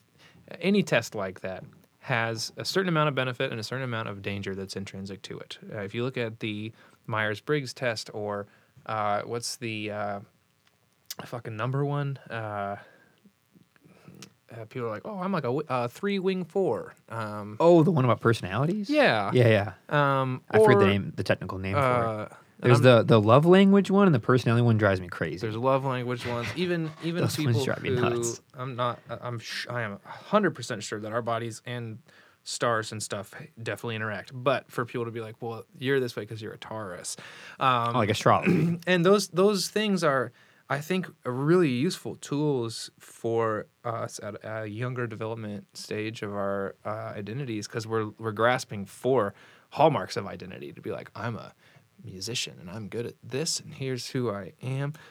So like when I was 18 and I was like, oh, I'm an INFP, so I can start to go, okay, so that's why maybe I'm this way because of an introversion is this and intuition is this, and you begin to develop your lexicon of emotional intelligence and the ways that you uh, are taking conscious and subconscious steps to present your identity to the world. Um, but it's just so fucking easy for us to uh, get in these neuroplastic canals and then to buy a narrative for ourselves about like, well, I'm this type of person yeah, which is almost always harmful because it's taking away from your uh, your ability to be culturally androgynous or your ability to uh, be fluid and to adapt and to to respond in ways that aren't so reactive based on a, a preconceived set of concepts that you you know wrote into stone tablets for yourself. yes. I remember really early on in like college when I began to manifest symptoms of depression and anxiety and stuff, there was such a cognitive dissonance because when I would be crushed by the weight of a depressive episode. Just have this like, what's your problem? This isn't you. You're a happy guy. You're a peaceful guy, and that's the story I'd given myself. Is like I'm a happy, peaceful guy because that's how I had experienced a lot of things. And then I had these other elements in my life that were not hallmarked by happiness or by peacefulness. So it fucked me up on who I thought I even was. Because it's like, well, today you're not a happy guy. You're not experiencing happiness, which means you are by definition not a happy guy. Yeah. Turns out that you need to broaden your self-evaluation the way that you the way that you see yourself, understand yourself, or the the breadth, uh, the flexibility, the compassion that you give yourself. If you if you the way that you are acting does not line up with your self concept, it's like, hey, maybe the, the you that's there is bigger than this one thing, and that you should, you know, uh, accept those moments of fluidity of going, well, maybe maybe there's a broader set of emotions with which to engage here or a concept that i had not yet built into my the narrative for myself that like age or maturity or um, improving health or whatever is presenting me with um, it's just very tempting to once we tell ourselves a story it's hard to change that story because we feel like it's ours Yeah. it's like It's a sense of identity. Yeah. You get used to it. You know, the classic ones I hear a lot with in the world I live in musicians, artists, students, friends. You hear a lot of, well, I'm this, so I can't do that. I'm anxious. Right. I'm anxious, so I can't. It's like, first of all, these days with this device, I'm pointing to a cell Yeah. phone, those listening, Yeah. everyone is anxious. right And I'm not saying some people aren't. Some people are way more than others. Sure. I've met them, and it's very real. And anxiety attacks are very real, and it's no joke. But that's not who I'm talking about. I'm talking about people who get into a smaller spiral, not the main one that takes you down and you need to be medicated, but the one where just kind of a small spiral, and you just latch onto that train, mm-hmm.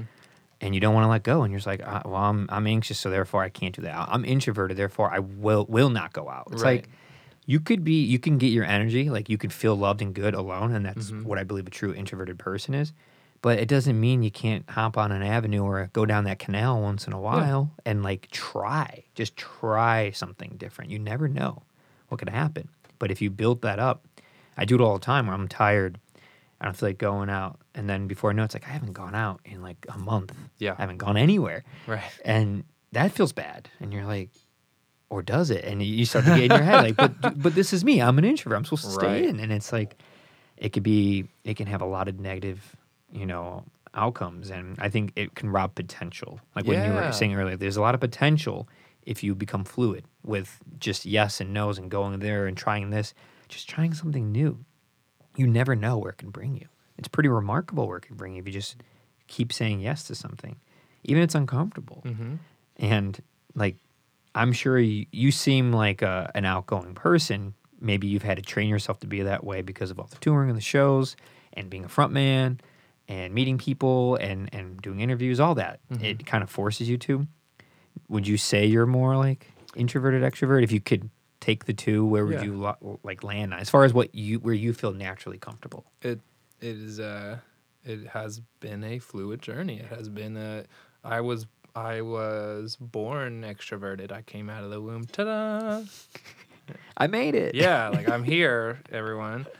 Um, and that's kind of, I mean, I uh, it's how I felt most of my life uh, until around about college, which is also the first time I started uh, having manifestations of mental illness or whatever. Mm. Um, but also, I know that like my freshman year of college was the most extroverted time of your life. You're in a new place. You're 18 years old. Everyone could be your best friend at that point.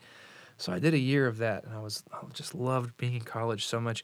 And then I went home for the summer, and I worked uh, three jobs because I went to a private school, and I uh, I had some scholarships, but I didn't have any help from my family or anything. I just needed to pay for school, so I always worked like a banshee, and. Uh, I'd get up at 5:30 and go work one job until about 2 or 3 in the afternoon and then I'd go to my other job at 3:30 and work till 9 and that was like each day for the summer. And after a summer of that, I went back to school and I was like, "Oh, I'm so starving for this. I can't wait to go see all my friends and every and I first night back in Indiana, I went to a house party and it was like a uh, mind fuck. I was just there. I was so uncomfortable. My expectations were not met at all. I felt like a fish out of water, just an alien experience. I was like, why is this not? Why do I? yeah And so I spent a little while in the cognitive dissonance of that of telling myself, but you're this kind of guy, right? And it's like, well, no, you're a, a person and you're being cellularly regenerate, regenerated on a loop, and you're having any, you know, anytime that you're talking with somebody else, there's makeup of your bodies that's exchanging in the room. Like you are always evolving, you are always changing. So, it's, you know, allow allow that to not be scary and just say, well, I guess I'm changing. You know, I guess that being 30, it's harder to tour than when I'm 22. Mm-hmm. Um, What do you think it was that did that to you? Do you think it was time? I spent a you think it lot of time alone. I spent a lot of time, Yeah. and in those in those jobs, it was like I was technically alone because I was just, but I was having all these little surface interactions. Just you know, like one of the jobs I worked was at Chick Fil A, and so you would just have you're in the food service. People come up to you. Mhm. You're not a human. You're you're a cash register. Yeah. But you have to be nice and you have to be friendly and uh, say my pleasure and shit. Um, hmm and so you do that for a day without having any like real meaningful human interaction, and it's just like ex- it's exhausting. Um, Mhm. so I, something shifted there, and then I spent the, the the next season of my life going, wow, I guess I'm introverted, but the work that I want to do makes me have to be the face and everything. So first couple years that we went on tour, again, 22, so yeah, I can get real banged up and still heal, you know. Yeah. But uh, those first two years, we were so displaced. Like we didn't have safe, good, consistent places to stay and sleep, and um, we were burning the candle both ends, playing like seven shows a week. Um, and I, I began to get really sick, and uh, about sixty pounds heavier than this, and I was like a borderline alcoholic, and I was depressed all the time um, because I wasn't taking care of myself at all or giving myself the space I needed as introvert or exercising or doing anything but just smashing PBRs and Taco Bell every day. Um, came back to Indiana and began to build out healthy practices to make this sustainable. Going, okay, I'm going to play fewer shows and make sure they're better. I'm going to still drink a lot of beer, but not that much beer. And I'm switching over to Miller Lite, and uh, you know, just making these little changes that would make it more long-term sustainable. And these days, I don't no, I don't believe in introverts or extroverts. I don't believe in good or bad. I think that everything is on a spectrum and that it's all gray, right? Um, just like very anti-dualism. um, yeah. but uh, I, I tend to skew introverted when I when I'm not on tour. I realized this last week that there were two days where I was like, I did not leave my property today. I did not walk out past my mailbox. And Yeah. I didn't even realize it. I was just I was fine. I was having a nice time. I like to be alone. I like to read. I love my cat. I love my house. It's very peaceful, and I have all the stuff that I like there. Mm-hmm. Um, but um, I find meaning in others. I find that the most rewarding experiences I have are all based on friendships, connections, relationships, um, and then I and and my other meaning source is art. I love my music. I love to do this work, and so both of those are all about being with other people. And so these days, I experience both poles within myself, um, and I try to practice balance and have you know have a yin yang heart that says, right now, Fred, I'm gonna have you talk to these merch people because I'm not in the best place. I'm gonna go sit in the car. It's what I need for me tonight. You know. Mm-hmm. But if I go sit in the car for me right now, then maybe I will have the moxie tomorrow to go back out and to be the the courageous front man with the most charisma or whatever. It's just I'm a person, and I have both of those inside of me. Uh, which which wolf are you gonna feed? Turns out both of them need feeding. yeah, both need feeding, and and both are very important. I think. I think a lot of people um, maybe f- skewed towards the introverted. I've heard way more introverted now than ever in my life, and I think it's because again I'm holding this device, I this smartphone. Reactive to the inundation of social You media. You just want to get out of there. We and I, used to live in tribes. We used to live in small villages where you'd know 50 to 100 people for the whole time you're alive. yeah, that's it. And now you're expected to remember everyone that you met at a show in Bloomington, Illinois, Yeah. five years ago. Yeah, Which, like, I do, and we're staying with Trenton tomorrow. But, that's neither here nor there. but yeah, Uh, but it's like that sort of. Uh, I it's a lot of pressure. dude, and I can't even imagine for fuckers who aren't even in bands and stuff. Just you're just a human being that you know that works at Chick Fil A, but you still have Instagram and Twitter and Facebook and an email and Snapchat and TikTok, and it's like you kind of you got to live your whole life on this thing or none of it almost like unplug or Mm-hmm. I don't know the balance of trying to manage quote unquote social networks is something that we're going to be reading science on for the rest of our lives. they're starting to finally have data on it. Enough. It's crazy. It's really bad. Um, it's not looking good, and I think the effects on younger boys and girls, Mm-hmm. uh, more specifically girls, it's not good. yeah. The the filters, the looks, the showing showing your body, Yeah. trying to keep up with other you know model esque bodies. Yeah. It's um it's really in your face. Before it would be like a TV commercial, Yeah. a movie, or like you have a magazine. The filters are the most fucked up part to me. Oh, I can't stand them. I think they're disgusting. Dude, I was. No I, offense to anybody who uses them, but I, I, I do not If like you the filter fil- your face, you're a bad person. No.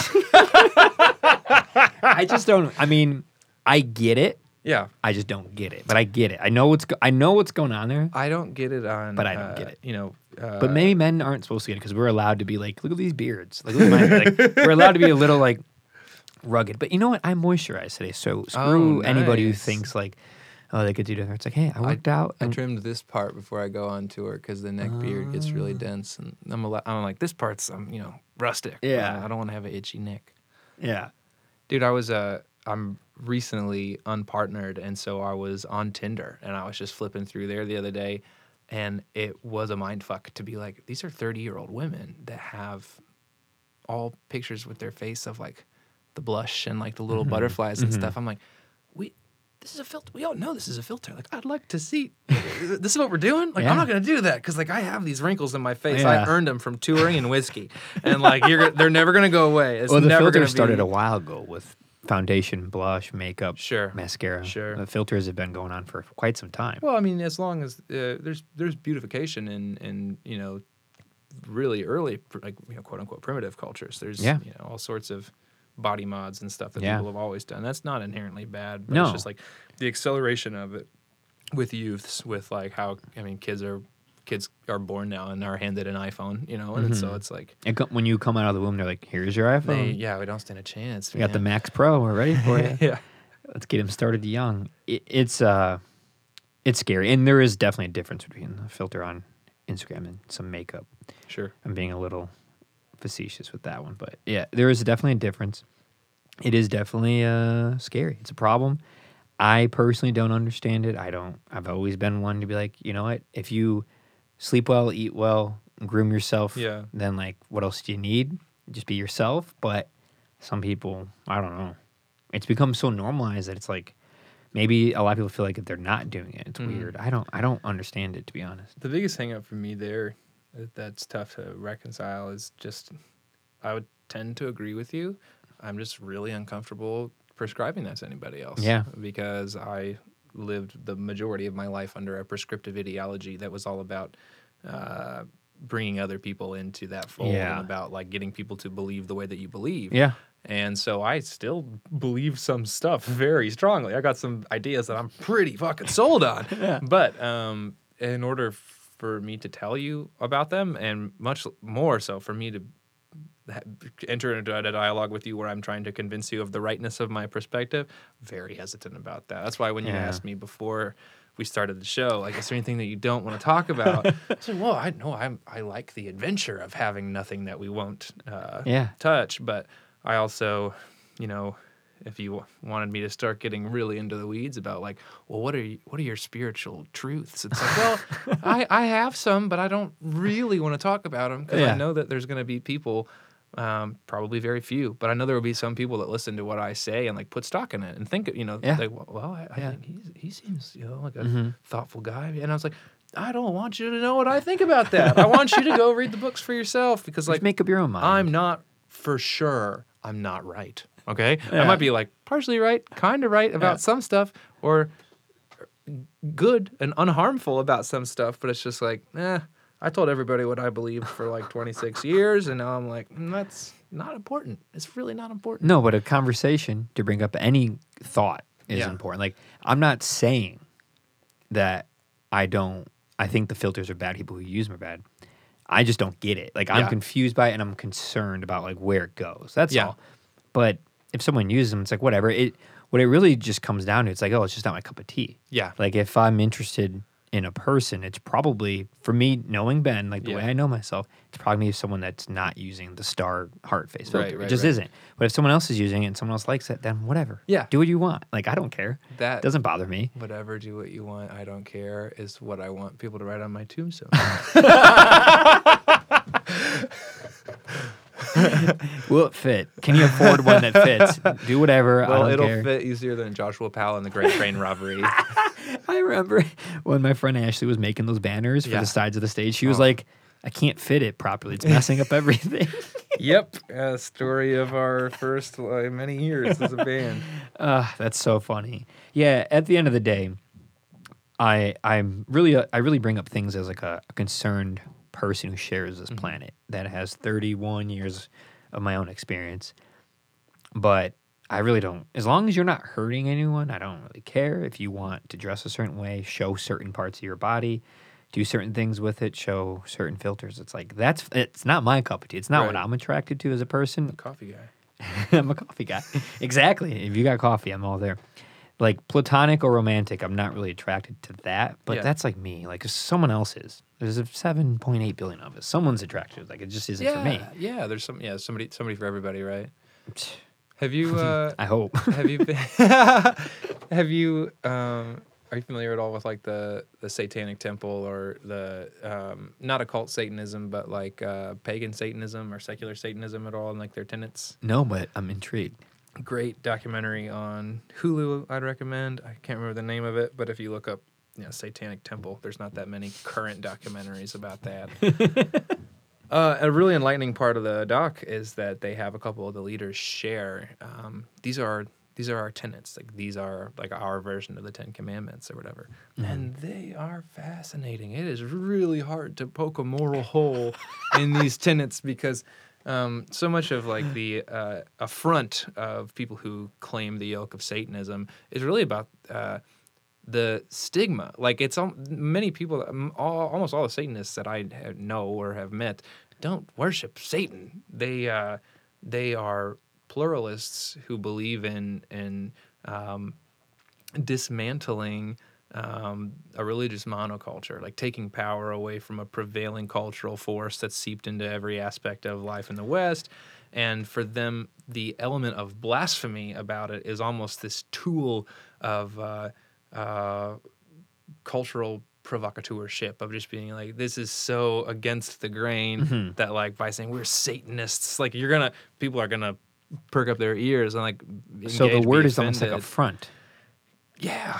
Yeah mo- most pagan Satanism is really a humanistic religion that just is about your own agency, your own value, your own happiness, and those around you, and making sure that you are contributing to culture in ways that don't cause harm, but that does uh, elevate your personal freedom and agency. And I was, um, yeah, I'm not a Satanist, but there's a lot of them that I listened to, and I was like, hey, you're all right. We could be pals. I would listen to that if there was like a podcast. I'd like to hear someone talk about it more in a um, intimate way, being upfront with it. Yeah, I'm not. I have been learning. I mean, I've always maybe the last fifteen, like half my life, but more specifically the last like couple years. Like, I'm really not married to any ideas. Like, so Hmm. I'll- I might say something like, "Yep, that's what I think," and then maybe you say something that has a new vantage point on it that counteracts it. I'm like, huh, yeah, you're right. I was Yeah. completely wrong. Okay, cool. And you I don't even know- think that anymore. and nothing got lost there, man. It's no, I a- learned something. It's not a. It's not something to mourn or you know, like oh well, I thought I was sure and now I'm not. It's like Yeah. congratulations, bud. Yeah. Like that's fantastic because you can't know. You won't know. yeah, So if you thought you knew beforehand and this made you go, oh, I didn't know, like that's valuable. Reminding yourself Mm-hmm. that you're like, oh, dude, it's just your best guess about stuff. There's really yeah, that's uh, another thing about like uh, being a part of a religious movement versus being sort of a floater, like a religious pluralist or whatever. Um, it's just uh, when you're in a a monoculture, then when some something gets poked a hole in it, it it is disastrous. You're worried about the entire thing, and uh, these days I'll hear a Buddhist idea and I'm like, wow, that's really beautiful. I'm going to use that for the way I think about stuff for a long time. And then I will uh, learn an element of like a a paganist witch ritual or something, and I'll go, well, "That's really beautiful. I find a lot of meaning in that," and then be able to uh, ingratiate that into my practice or my framework. But it's not the the dissonance between these two ideas no longer uh, shakes my foundation or like takes a, like causes me any fear or anxiety because I will never have the objective answer until I have slipped this mortal coil, and then perhaps not even then. Likely not even then. I just won't be able to worry about it anymore. you Yeah. know? Yeah. No, it's. I think so. You you grew up religious. Yeah. I did as well in a Protestant church, non-denominational. So Same. yeah, school, vacation out of school, Same. you know, uh, camps, uh, youth groups, ev- the whole thing, the whole shebang. So having I that- knew I recognized. You. I saw you at one of those revivals, slapping the Bible. I saw it. a lot of religion, Yeah. and a lot of it was fun. A lot of it was when when a kid, it's like, oh, here's cookies and play some games, and we'll do like one Bible verse. Group's the highlight of the week. It was fun. I used to love it. Again, it was like two percent Bible, eight ninety eight percent fun. Games, Or how else do you get kids to yeah. care about thou and he spite me? It's like no eight year old. I'm like, I really want to know more. Please tell me another story that I've heard a million times.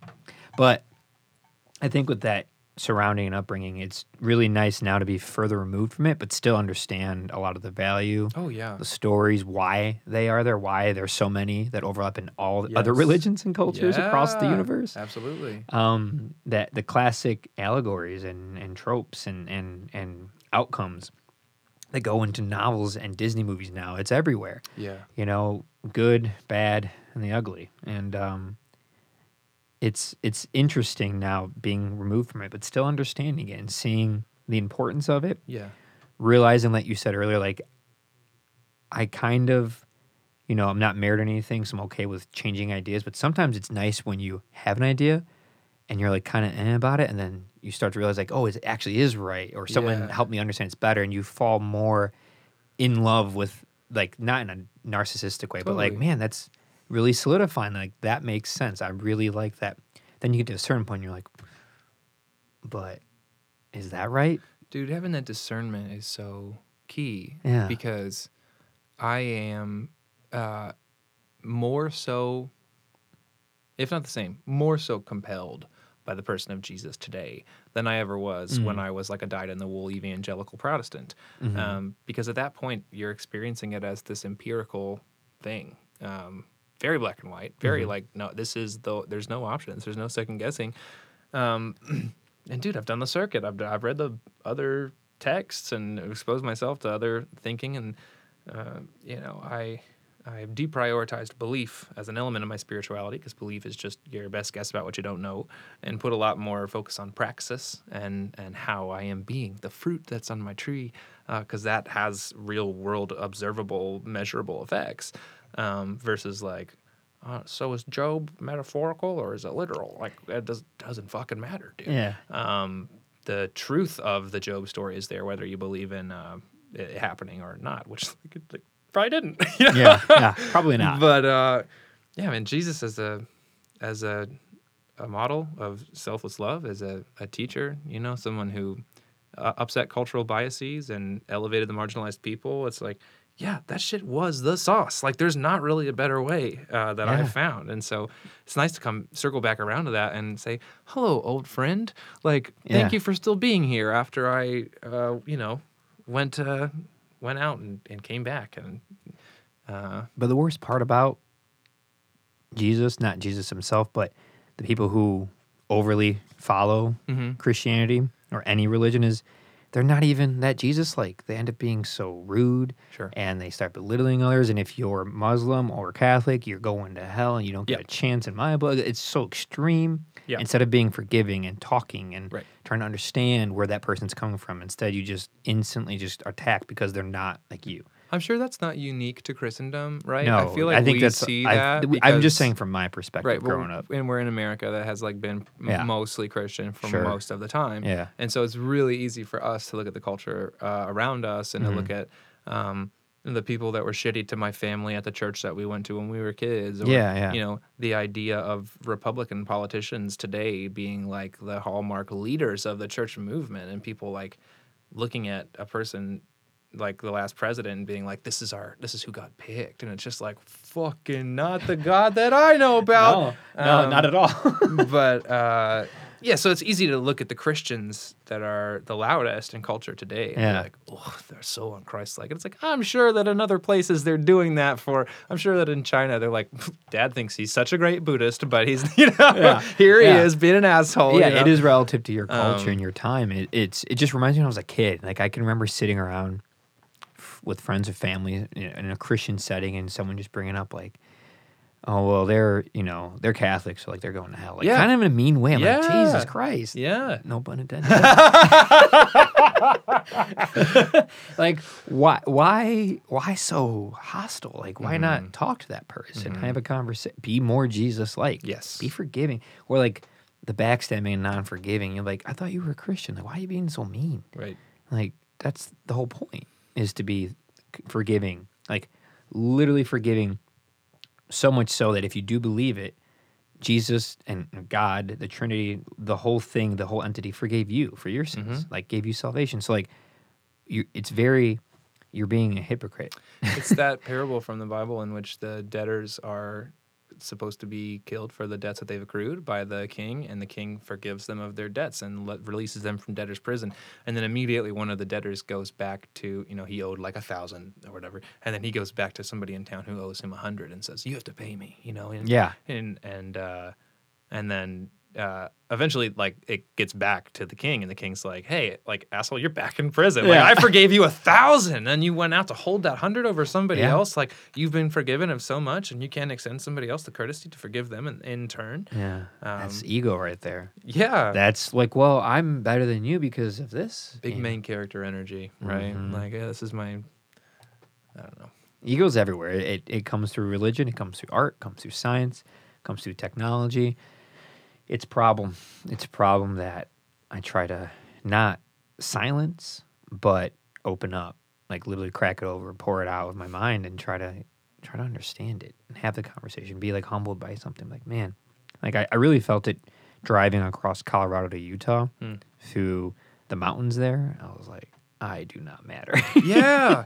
oh, what a wake up call. I was man. like, I am nothing. Like this massive desert basin, like 300 miles of nothing, like salt old ocean floor.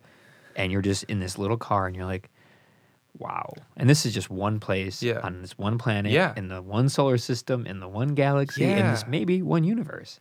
It's like, I really don't matter. You can get but therefore, everything does matter. and you can get that feeling from time the same way Yeah. too, where you're like, oh, maybe sixty years, you know, and then like, but you look at you at your experience in the timeline versus the timeline, you're like, doesn't doesn't matter, like no, you know, or it does. but that's what makes does. everything matter to Right. me. It's like, Right. because it doesn't, right. it is this the only time I truly feel like it's a miracle. It's like it is meaningful how random this all is because it could not happen. Mm-hmm. We all know, sadly, of a story of a stillbirth or SIDS, sudden infant death syndrome, someone not making it past two, or leukemia at five, or someone living to 105. Like because of like it could have been you, could have been Mm-hmm. Right. me. Like why not try to understand and live in this moment and and do things you enjoy? Like I cannot express myself. I have to always be expressing myself Mm. through conversation like this, Mm-hmm.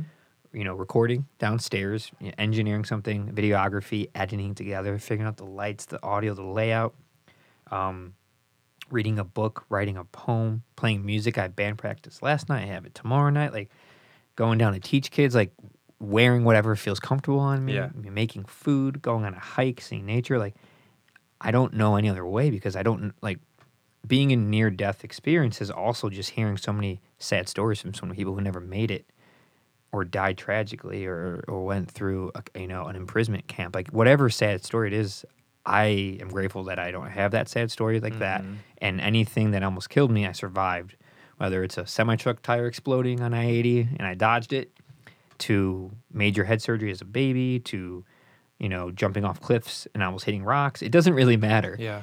i'm here and like i need to live in this moment Yeah. you know, I need to try to always just be myself and learn and not be beholden to anything. Not, you know, forgive myself for my mistakes, forgive those who have made them. There's there's not a person on this planet I'm I hate or have hatred towards. Even people who have done hard or harsh things to me or Mm-hmm. those around me, you after time, if you if you learn about it and think about it and juxtapose it against who they might have been, who you were, you realize Mm-hmm. it was just a mistake, Yeah. and it's a mistake based on something that happened to them that they weren't telling you, and they Right. did something, and you're like, oh, like I'm, I'm, I'm I feel bad that I was even mad about it, Right. Because they're probably just reenacting their own trauma. yeah, yeah, really. Even some bad stuff, you're like, you know, there are some pretty rough stuff. You're like, I don't know what to do with that. When it gets to serious crimes, Sure. I never know like the moral ground about pedophilia or rapists. I'm just like, that's a hard one. It's a bit of a mind fuck. It really is. Yeah. To, to because I, you know, I can put up with a lot of shit, like negative shit, but there's certain. Uh, I mean, the the problem of evil is is the basis of philosophy courses forever for a reason, right? Mhm. Like how what is this? Wow, how can we who know how to be so good to one another um, have the capacity to be so nurturing to one another? How can we also be such monsters? And the, the scariest part of it is like the most fucked up thing is like I, I use the we pronoun there and like meant it, right? Like Mhm. I'm I'm not a pedophile, I'm not a rapist, but like neither were the people that became those things before they did those things. And if Yeah. anyone has that capacity, we are all uh, equally able to tap into those things. Like, what, why do I keep thinking about the stupid wolves? I don't know. I don't know. I pedophiles and rapists. That's a hard one because it's so unnatural in every way, in every way. Because you can't, like, as a human being, even if you believe in religion or evolution, it doesn't matter or anything in between. To propagate your your DNA and your seed, you have to have sex with someone who is can actually like went through puberty. Right? Yeah. So like naturally, Right. fundamentally in your bones, it doesn't make sense. So something Right. the wiring got crossed Right. in in utero birth it doesn't matter It- that coupled with ab- abuse i don't know what it is but something isn't right like they're naturally like that Hmm. and I, I mean i can't say that for sure but it seems to be Yeah, like yeah. someone is naturally No like that and then i'm like man what the worst like what if you were born that? What if you're born schizophrenic? Like the worst cards to be and that's Yeah. another thing like i'm glad i'm not those things and that's why i have to live i have to live in this moment because you could be anything. You could have you could have been born in north korea. Yeah. you could have you could have been born like one of my uncles with your insides out and you pass away as an infant mm. you know in the 1950s like anything could have happened and some people are born with such severe mental illness that they want to have sex with dead humans they want to kill people they want to rape someone they find that to be erotic or normal the only hmm. way they get aroused it's disturbing and if it's from abuse it's even worse you're like that wasn't even their fault Right. now it's because someone else did something to them. I think that's probably a big. I mean, it's got a, probably really cyclical. And then you, you did wonder, like, I think that's also that ties back to the Bible of being that's like a, a, a, a explanation of why you know that's like the Cain and Abel story. Like to the first the first two brothers, and one killed the other out of jealousy. And it's like, well, that's why we have violence today. That's why um, we have from the beginning been using stories and metaphor to try to understand that that does fundamentally doesn't make sense to people like me and you who are genetically okay, healthy, lucky to be who we are and not want to hurt people. Yeah. Um, but yeah, I don't know. I, I think there, it would be really fucking fascinating if there ever is like a scientific explanation for that, or if there, if the uh, if there's ever more uh, cultural clarity on how those problems arise, or how, how you can help by minority report style, like see see it see ahead of time and offer people help and, and fix their. But then you can you can glitch it out. You know, it's not always foolproof. Yeah, what I have learned, and I'm sure you can agree, through traveling, meeting all kinds of people from all over the world, old, young, man, woman, someone who's non-binary, it doesn't matter. Different ethnicities, different religions, different education, Mhm. um, different financial situations. M- most people are kind and nice. Most people want to like be happy. Most people want to like do something good. Most people want to eat food and have a Yeah. laugh. Yeah. Most people just want to find someone to love and, and have sex with them and, and grow with them. Most people want Mm-hmm. these things. It's why we've kind of normalized them because it's like, turns out we kind of all want these things. Yeah, dude. You know? Do you know um, a writer called Rutger Bregman? No, I don't. Uh, Fred turned me onto a book uh, this last year called Humankind. I heard about him on the Ezra Klein podcast. Mm. And Vox Ezra Ezra Klein. Yeah, he's actually uh, New York Times now. He's Hmm. a, a op-ed uh, dude there, and he still does the show twice a week. It's Hmm. the same thing. It's just switched uh, media pavilions. Um, but uh, Rutger Bregman is a social scientist who wrote this book, Humankind. It's basically a 600-page thesis to refute the idea that people are bad. Um, Mm-hmm. And I, I don't know about the teaching of your church growing up, but our church was very much like you are bad. Like original sin has Yeah. tainted your soul. You are corrupt from the moment of your. There's no goodness apart from God that you can tap into, and like Yeah. you're you're Great way to grow up, by the way. yeah right. no matter what you do, you're suck. fucked. You're shameful. You deserve to have guilt because that's what you were born as. You you little slut. Yeah, And yeah. it's like, okay, wow, geez, I thought I was okay. You know, I was like, I No, know I have room for improvement. the guilt lives me to this day because Same, of that. To be honest, same, dude. Um, ton of ton of shame to overcome in my life psychologically. Much of it sexual, but like really across the whole spectrum. And um, and uh, Bregman takes a lot of really classic, iconic studies, uh, like ones like the marshmallow experiment with kids, you know, uh, or there's a there's like a sort of a Lord of the Flies experiment that they did. Um, I want to say like in the '60s, where they put these kids out on an island and they became tribal and they started to fight each other and stuff. And so for years, people have pointed to these landmarks cases, these like labs, and said, "Look, at the, look, this shows people are bad," you know.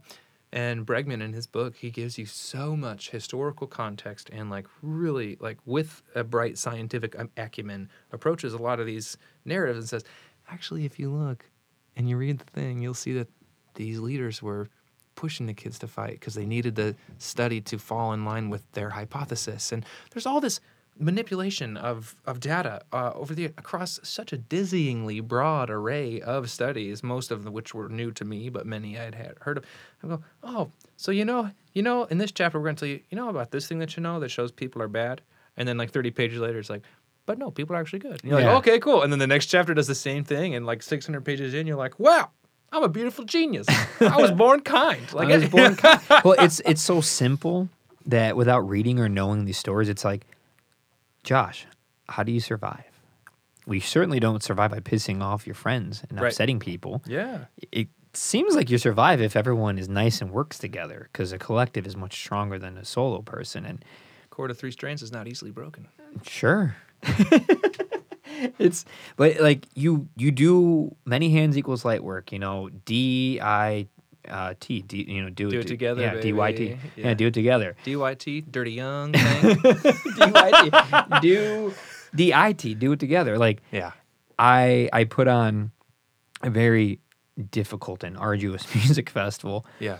and I do a lot of it on my own. But guess what? I don't do all of it on my own, and I can't complete the task without, you know, the team of 40, 50 people tho- that weekend, Yep. and the film crew, and the sound crew, and the person watching the the merch, and like, I it's not possible. It cannot exist unless there's a team, and when that type of thing humbles me because I I'll get a lot of you know compliments and stuff. It's like yeah, I mean I I do a lot of groundwork for it, but I can't actually do it without a bunch of people, like a lot of people, the neighbors, the the the the local people. That I even say like, what is anything without the attendees and the artists mm-hmm. and the musicians? The musicians make it. Yeah. You know, it's 160 people on average that are performing.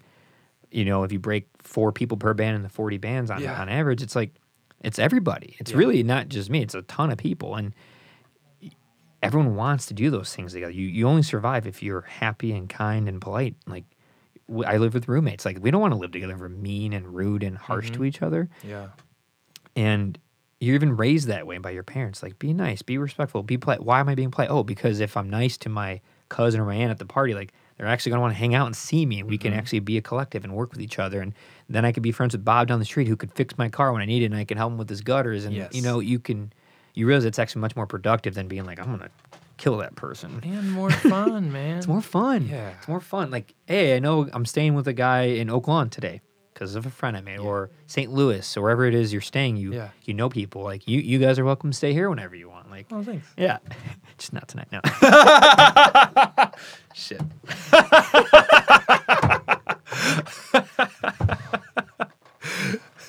that was such a good thing. Thanks. oh my god. What time is it?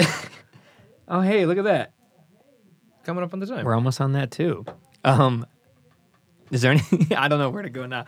Uh, we've been going places. This has been great. Yeah, You're- my brain is bent, but it was very organic. I feel like there was no. For those of you listening, uh, there's no uh, notes on the table. There's no. No. That's just this is free flowing. You just I just go for it. I mean, I realized as a young, at a young age, I really like talking to people, and I really like asking questions. I really like learning, and and hearing a different perspective. From a child, just being like sleeping with my my brother, we shared a room. He's two years older, and every night I'd just be asking him questions. He'd just be like, "Shut up! How big is the world?" Why is it like that? You know, and he's just like, I, "Who? I, Google didn't exist yet, so he's Yeah. like, what, leave me alone." Yeah, to grandparent i've always enjoyed older folks who Mm. have a lot of wisdom and 80 90 years of experience wars and famine and this Literally, and different political time climates. travelers, man. yeah you're like whoa that's crazy you lived through that Yeah, so yeah talking to people has just been like natural and fun and then i was like i should probably just put a mic in front of myself Yeah. with them and a camera you know why not i've met some fun and interesting people doing what i do and i might as well learn from them and talk Yeah. to them you know so i learned a lot from you today you're very Oh. experienced very wise bless you, dog. I Yeah, feel so- the same. Thank you. Thank you for sharing things. Is there anything you want to plug or share about your life, music, art before we go? Yeah. Do you know uh, when this is gonna drop? Uh, Probably next when a week from today. Okay.